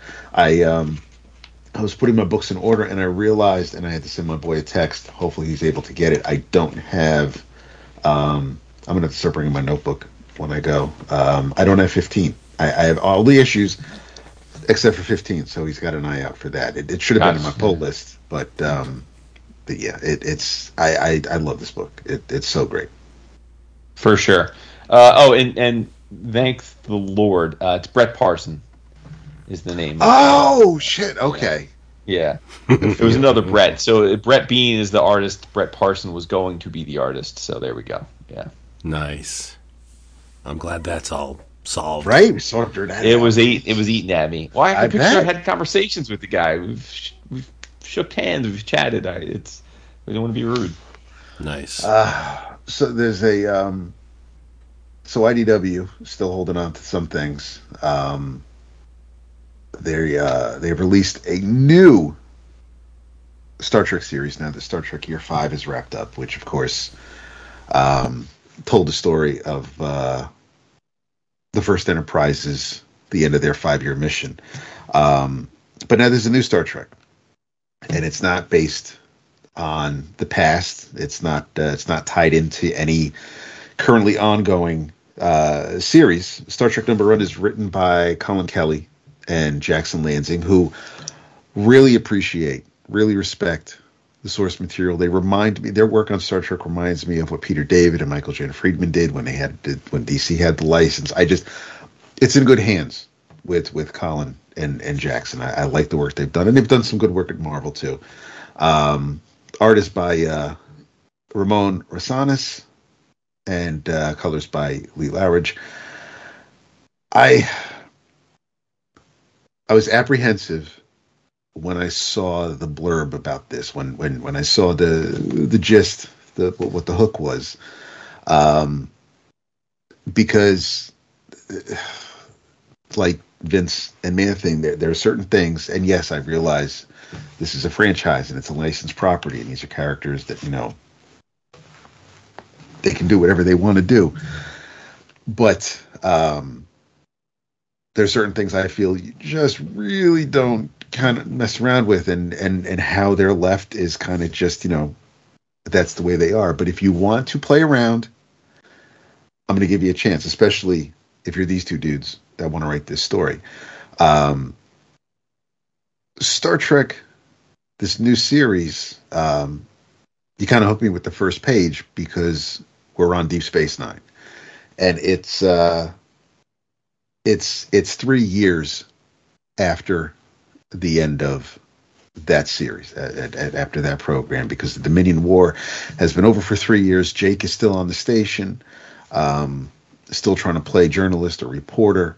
Uh, Kira is in charge of the station, and Sisko Ben Sisko is still missing in, in air quotes. The prophets have taken him, and and he's no longer around um, until the second page of this story where he materializes in front of Jake and Kira, and uh, he's just trying to make sense of what's going on. He's kind of a man out of time. He's he, he has no idea, you know, the time that has passed, um, and he's being poked and prodded by the doctors and Starfleet, and they're trying to get answers as to where he is, and um, is he a security breach, and and you know, as if he's as if he's a thing that, that they need to be worried about because they don't know where he's been, and they don't know because obviously the prophets do talk to him, and he's the emissary. There's just Starfleet has concerns, um, but the uh, the only thing that um, that kind of keeps coming to, to Ben's mind. You know, he keeps thinking about um, the, there's there's just like one word that keeps going through his head, um, and it's Hephaestus, which of course is is a is, is a god. Um, tells you like a, like a blacksmith. Um, the uh, it's a, it's the Greek god of blacksmiths, metalworking, blah blah blah. So, um, but that's for some reason that's kind of stuck in in Sisko's mind. Um, but he he he knows that the prophets kind of like let him go because he has a path to follow, and and and there's something bigger that he needs to work on or work out. So um, so Sisko calls for Picard to come by, and um, and obviously they aren't. These two gentlemen haven't always seen eye to eye because while Picard was Locutus of, of Borg, he's the reason why uh, Sisko is a widower and Jake no longer has a mom, and uh, there are issues there. And Sisko needs he needs a ship. He needs to leave Deep Space Nine. He has other things to do he needs a ship. He needs a crew. Um, and he needs Picard because Picard has sway. And even though Picard's not an admiral, it's not like he can just commission a ship for Ben. Um, he's still like a Jean-Luc Picard. So if you are in my corner, Starfleet will have to give me a ship. And Picard's like, dude, you're a war hero. Like you stopped the Dominion War. Like you you can have whatever you want. Um, but Starfleet still has issues. So um, so he needs to he needs Picard, and Picard's like, "That's fine, I'll help you, but I get to choose your first officer." And uh, and he's like, "Okay, that's that's fine. You know, who do you have in mind?" And and Picard's like, "Someone who I trust implicitly, and whose logic I believe will temper your apparent passions."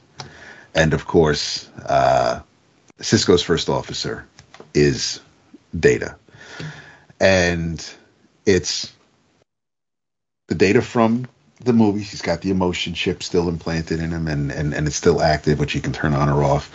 Um, so we have Sisko, we have Data.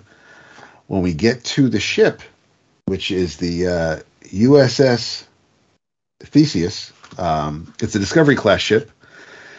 It's been around for over hundred years. It was um, it was it was damaged in a war. It was um, it was recommissioned under Captain Montgomery Scott, and uh, we actually see Scotty because after Scotty was found in that transporter and uh, brought to the Enterprise, um, and and he was you know left to go and Travel the Stars, uh, he's back at Starfleet, and so he's the um, he's the chief on this ship. Um, when we get to the bridge, we see Lieutenant Tom Paris from Voyager. Uh, there's Ensign Sato, who's a Andorian. There's uh, Ensign Talur, who's a Vulcan, and the ship's doctor is Beverly Crusher. So we, we we've got some familiar faces, uh, a little bit of um, a mash of different series working here. Um, but overall, I think this was a. I do not.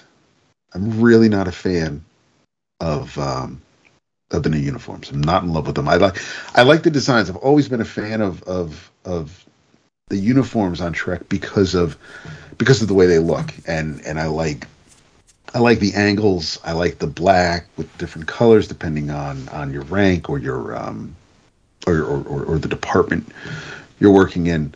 Um, but I'm not I'm not a fan of of I like the top part. I don't. It, it, it's weird. I just it, it kind of looks like pajamas here. It's just it's it, it's kind of weird. I'm not I'm not really feeling them yet. Um, but uh, but as far as you know what where they're going, what they're planning, what what what they're doing with this crew, what Sisko has to take care of, or what his um, what his mission might be. Um, um, I'm I'm kind of in. It, it's it's a. Uh, I want to see where it's going.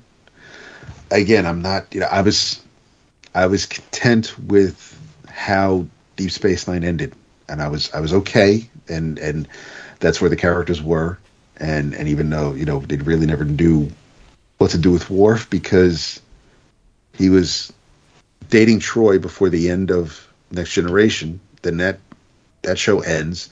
Worf shows up on Deep Space Nine, and then he shows up at the dais when Riker and, and Troi get married after Jadzia, Worf's wife, was killed on an episode of Deep Space Nine. I, there are just some things that really just don't kind of line up with me because they didn't know what to do with characters. But um, I'm digging the crew. I, I um, you know, Jake is hanging out here with Dad, so he's on he's along for the ride. Um, they don't uh, they name drop a couple of characters from the series from, from the TV show.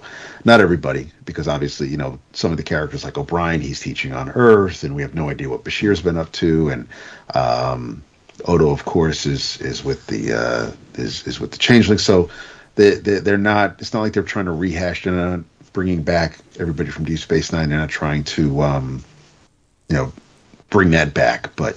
Uh, I appreciate the fact that they that they're taking advantage of the current timeline from this version of the Trek universe and and making it work. And they're moving forward. They're not, like I said, they're not uh, they're not trying to live within the the Picard series. They're not trying to uh, pick up with wherever you know the Kelvin verse was kind of going. They're just this is this is the future of it. It's before Disco- it's before Discovery's future, but they're um, they're picking up where uh, like from the last from Nemesis, like at, at, after that era, and they're they're moving forward from there. So they've got some time. They, they they have a good chunk that they can play around with as far as time goes, but uh, but I like that they're kind of going in a different direction, using characters that we haven't really seen, without um, kind of being beholden to what someone else may have planned for their live action version. So I I, uh, I can appreciate that they're they kind of have a blank slate here. But uh, but yeah, I thought the um, thought the first issue was really really good. It, the, the, art's fantastic. I like it a lot, uh, with the exception of the uniforms. But I think um, I think it's it's it's it's off to a really strong start. I'm I'm um, I'm looking forward to what's coming. So yeah, I uh, pleasantly, very happily, pleasantly surprised with uh, with Star Trek number one. There you go. Surprised what? that it. No, go ahead. No, you. No, I was gonna say uh, I gotta see these uniforms that you have an issue with them. I gotta. okay. Well, I mean, you, you picked them up. I, I, am, I am, I am. I mean, if they were pajamas, I'd wear them. I'd, I'd wear them every night. But I just it, they're kind of they're kind of long in the front. It's just it's weird. I like I like around the shoulders. I like the pips on the neck, but and then they've got like the one long line of color depending on. Um, oh, I see. Okay. Uh, yeah, I just I'm not not really in love with the around the waist area. If they stopped at the waist, it'd be on and popping. But I'm not. I'm, I'm not a fan of um, like the little long little drapery kind of thing. It's more like a dress uniform when it goes down that low. I think. Yeah. Yeah. Well, if you want to see what these uniforms look like, you can just go to our website. Boom. 11 o'clockcomics.com. Click on the thread for this episode. There'll be a gallery, and you can see them in there. So there you go. And Ramon Rosanas, you said, is the artist? Yes. Yeah. Right on. Nice. Well, uh, you got to give it up for the people who made this possible. Our beautiful patrons. Uh, Patreon.com forward slash 11 o'clock comics. I said it all at the beginning of the episode. If you want in, we'll be glad to have you. Tickled pink, in other words, to have you join the family. So uh, do that. And in your travels, I would like to tell you about a great new title that I think y'all should be reading. It's by the team that brought us the excellent Birthright series. Oh. Yeah. Joshua Williamson is the writer. The art is by Andre Bressan and Adriano Lucas. It's called Dark Ride. And Jason didn't think I talked about it because I didn't specifically talk about the book because it didn't exist when I talked mm-hmm. about it. It was merely a teaser, a short story that appeared in Skybound 10, number 25. Mm-hmm. They gave you an inside look at what's to come, but it's uh, honestly the story that they played out in the anthology is not does not appear in the first two issues. So it, it, was like a newly crafted thing to get you interested in the series, which had yet to take place. Okay. So what's Dark Ride about? Well, it's about a theme park called Devilland, and it is the dark, twisted, violent, disturbing uh, darkness to Disneyland's light it is like Disneyland if Disneyland were populated by serial killers, demons, and uh, murderers and, and monsters and, and all that, that stuff that we love so much. Um, where did this Devil Land come from? Well, it was created by a dude named Arthur Dante. And uh, there's a really cool flashback sequence that opens up the book where Arthur is a uh, a uh, designer of theme park attractions. And he's let go from his job because he creates something um, dark and disturbing. And, and the boss said, Nobody wants to be scared. What, what is this? Uh, I can't have this. You know, see you later. And um, there's a there's a cool bit of of character um, fleshing out that uh, you see his uh, drawing table, and on the shelf, he's got a bunch of different books from Crowley, you know, Dark Magic, um, the, uh, the book of uh, Thoth. So the guy is definitely schooled in the magical arts, or at least wants to be. And his wife was like, I knew I should have married so and so. You're never going to amount to anything, blah, blah, blah. And he's frustrated because he just got let go from his job. His, his emotions are all over the place. And he picks up a friggin' crystal ball and he bashes her over the head and, and chokes her out and kills her. So he goes to uh, the middle of the Nevada desert to dispose of her body, and he digs the hole, and he's about to, to chuck her her body in, and something calls to him from the hole. It's like Arthur, and he's like, "What the fuck?" Right? He's looking around, and uh, the thing in the hole wants to make a deal with him.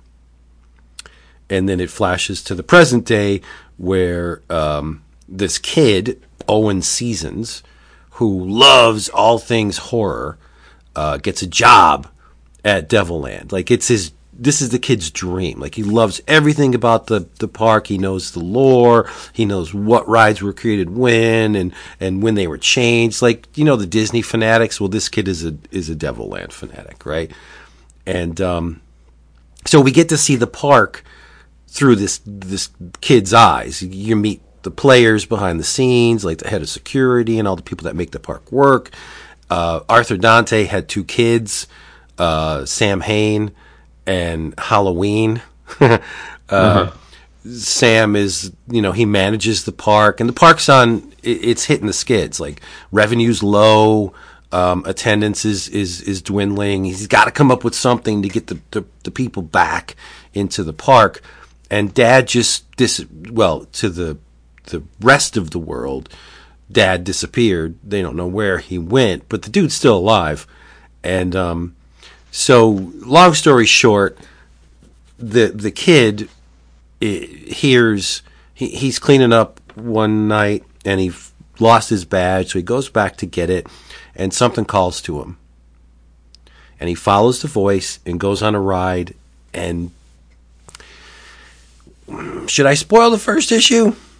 Yeah, I will because uh, it, it's really strange because the second issue, I think this series should have started with a triple sized issue that encompassed. Number one is oversized. There's more pages to it, but I think they should have uh, included the second issue with the first because the story it, it almost is as if they hit a reset button.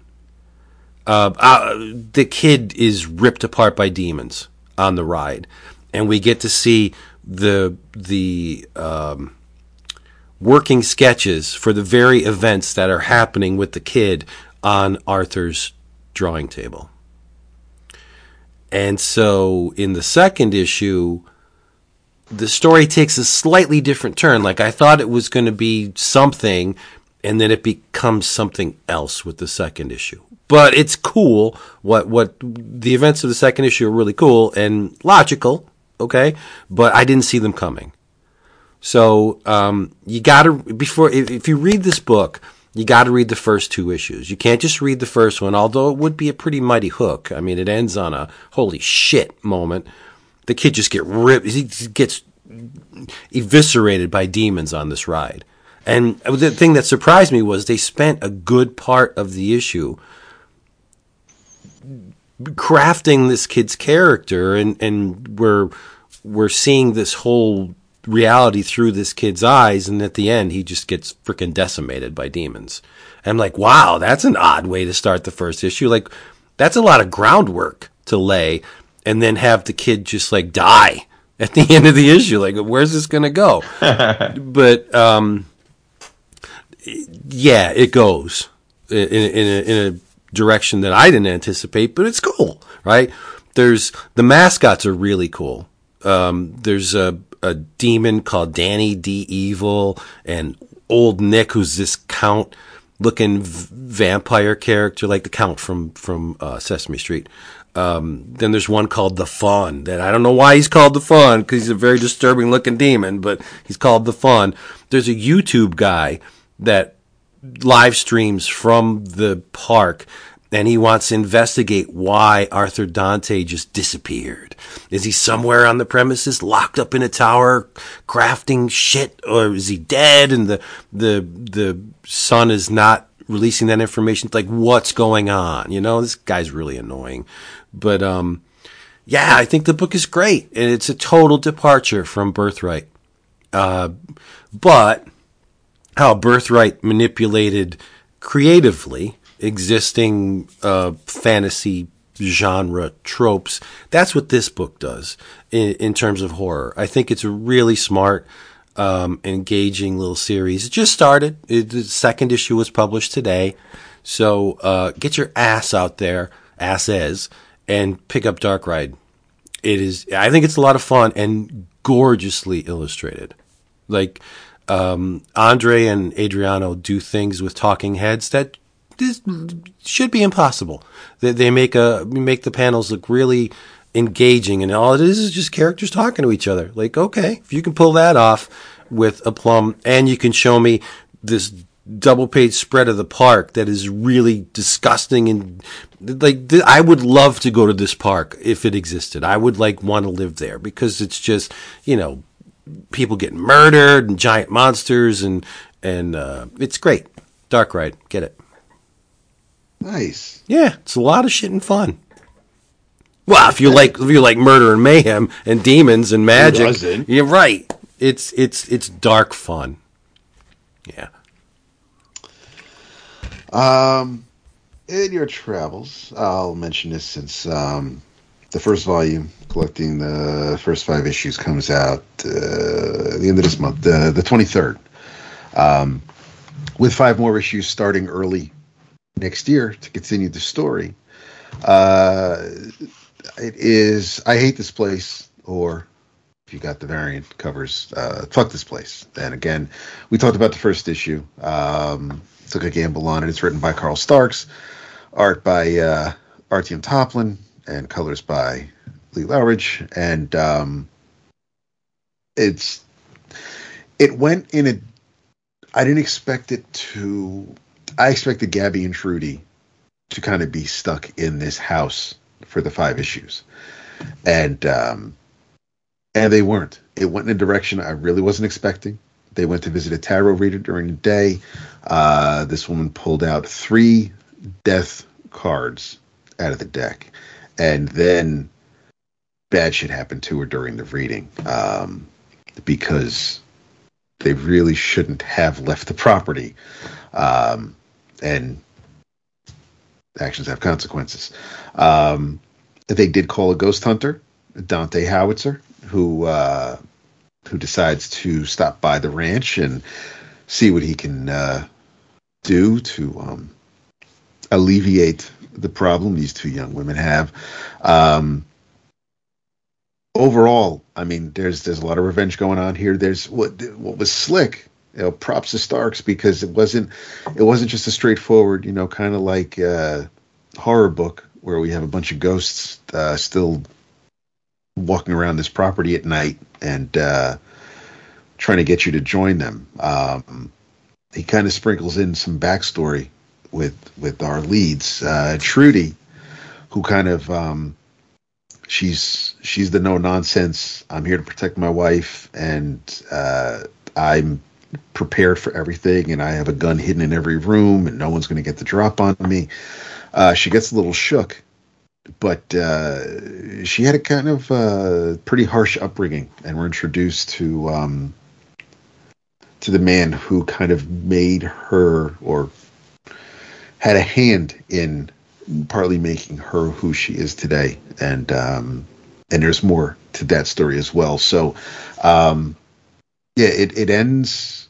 The story ends um, fittingly enough with uh, with with with Gabby quoting the title of the book, but um, we kind of um, are also shown some things that uh, will hopefully be answered in uh, in follow up arcs. So I, I don't know how much longer this has to go. I don't know if this is you know like a ten issue series or if we're just getting you know arcs of five and it's going to keep going until they're done telling the story. I, I don't know if Kyle has a um, has an end in in mind or or I, I didn't I didn't dig to see if if this is just you know like three or five groups of, of five issue arcs, but um, I'm going to stick with it for now. Uh, The art's fantastic, and and it's just it's.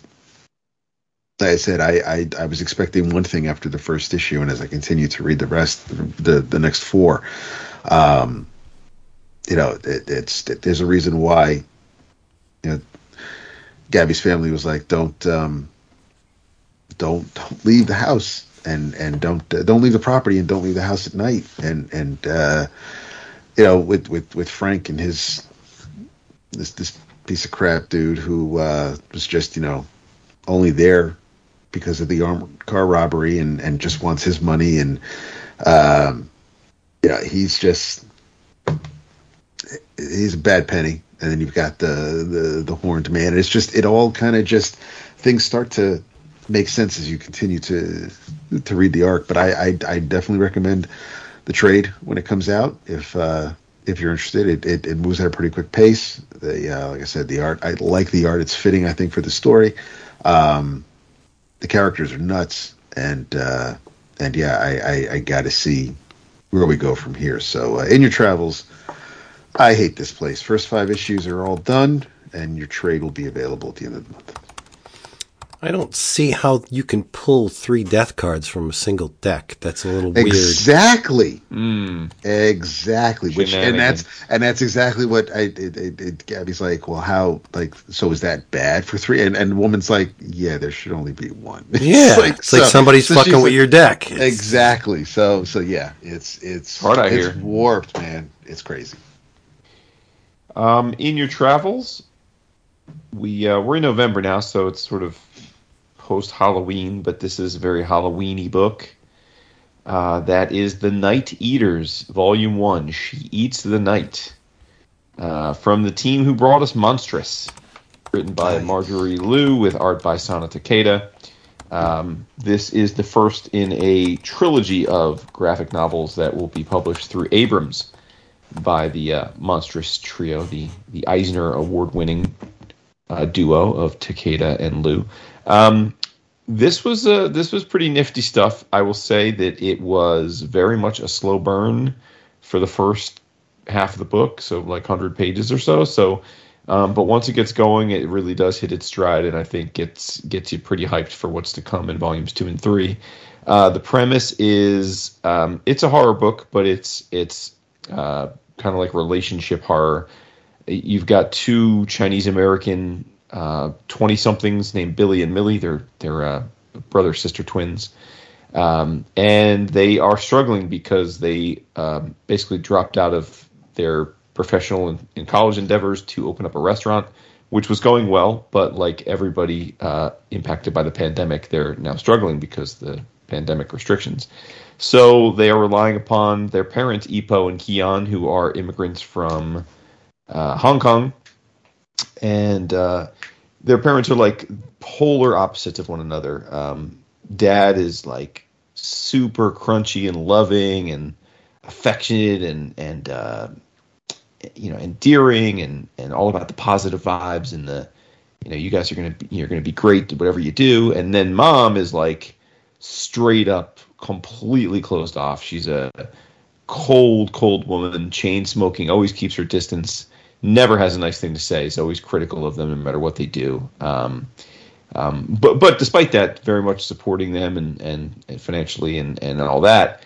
But uh, but she basically thinks her kids are soft. You know, they grew up in America with creature comforts, and, and she wants to toughen them up. So they um, where they live, there's a house for sale uh, on the block, and it's fucking just overrun. You know, it's it's ramshackle, decrepit, uh, all overgrown. It's just a mess, and it's bringing the whole the whole neighborhood down. So mom was like, "All right, I'm going to toughen you guys up. We're going to go into this house, and we're going to uh, we're going to clean it up. You know, because it'll help property values here. I'm tired of looking at this goddamn thing, and you guys need to be tough." Um, and, and that's where it takes a, a just a massive, massive turn into the horror and supernatural because crazy, weird shit starts happening within this house, uh, and and and then in response to that, the the the family that we've been following along, we start to realize that there's a lot more to them than than than what we first saw. And um I'll keep it vague, uh, just to say that, but they are not what they seem. Um, and and we, we we start getting flashbacks to when Ipo and Keon met and uh, who they are and how they were raised and, and, and learn more about them and how they got to be what they are now. And uh, it, it, it, it, like I said, it gets really, really fascinating once we actually start getting into the supernatural uh, and the creepy stuff. The other thing of note here is that um, for those who have read some or all of Monstrous, uh, this is uh, by design a different artistic approach um, than what we saw in Monstrous from Takeda. Um, by her own admission, it's it's mainly because she wanted to be able to do the book uh, much faster and looser. So it still looks great and still hyper detailed. It's hard to believe that she could consider this a fast style, but but it's much scratchier. It's much rougher around the edges. Um, it doesn't have that precise, almost impossible to believe detail and finish that Monstrous had, you know, which was, which was almost glossy at times.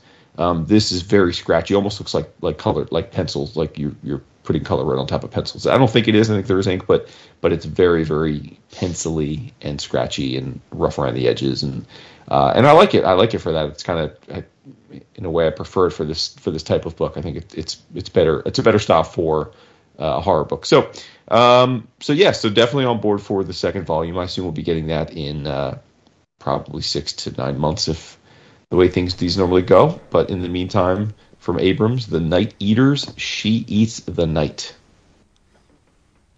Oh, interesting. It's from Abrams. Yes. Hmm. I had it. I had it under image, so we still have an image As orama. expected. Yeah. Ah, yes. No, it's not Image. It's Abrams. Yeah, we definitely have an image on Roma. Cool. Sounds interesting. Mm-hmm.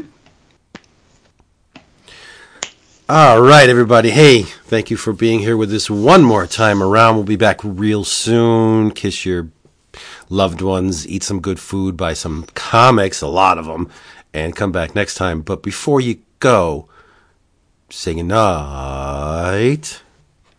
Screw it up, screw it up, screw it up, up, up. I'm gonna let it go for a long time. Wow. How you doing, Jason? You doing good? Doing all right? All right, my man. I'm doing much better than I remember as Brett Parson. David. Good night. Screw it up, screw it up, screw it up, up, up.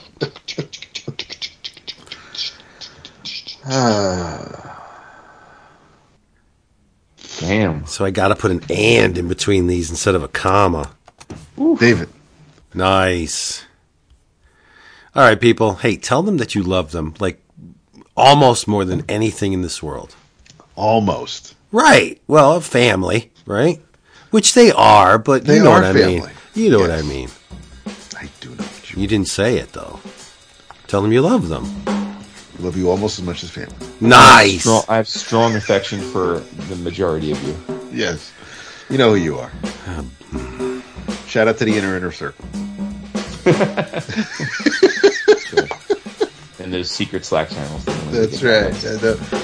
Uh, you got to pay extra. That's it for that one.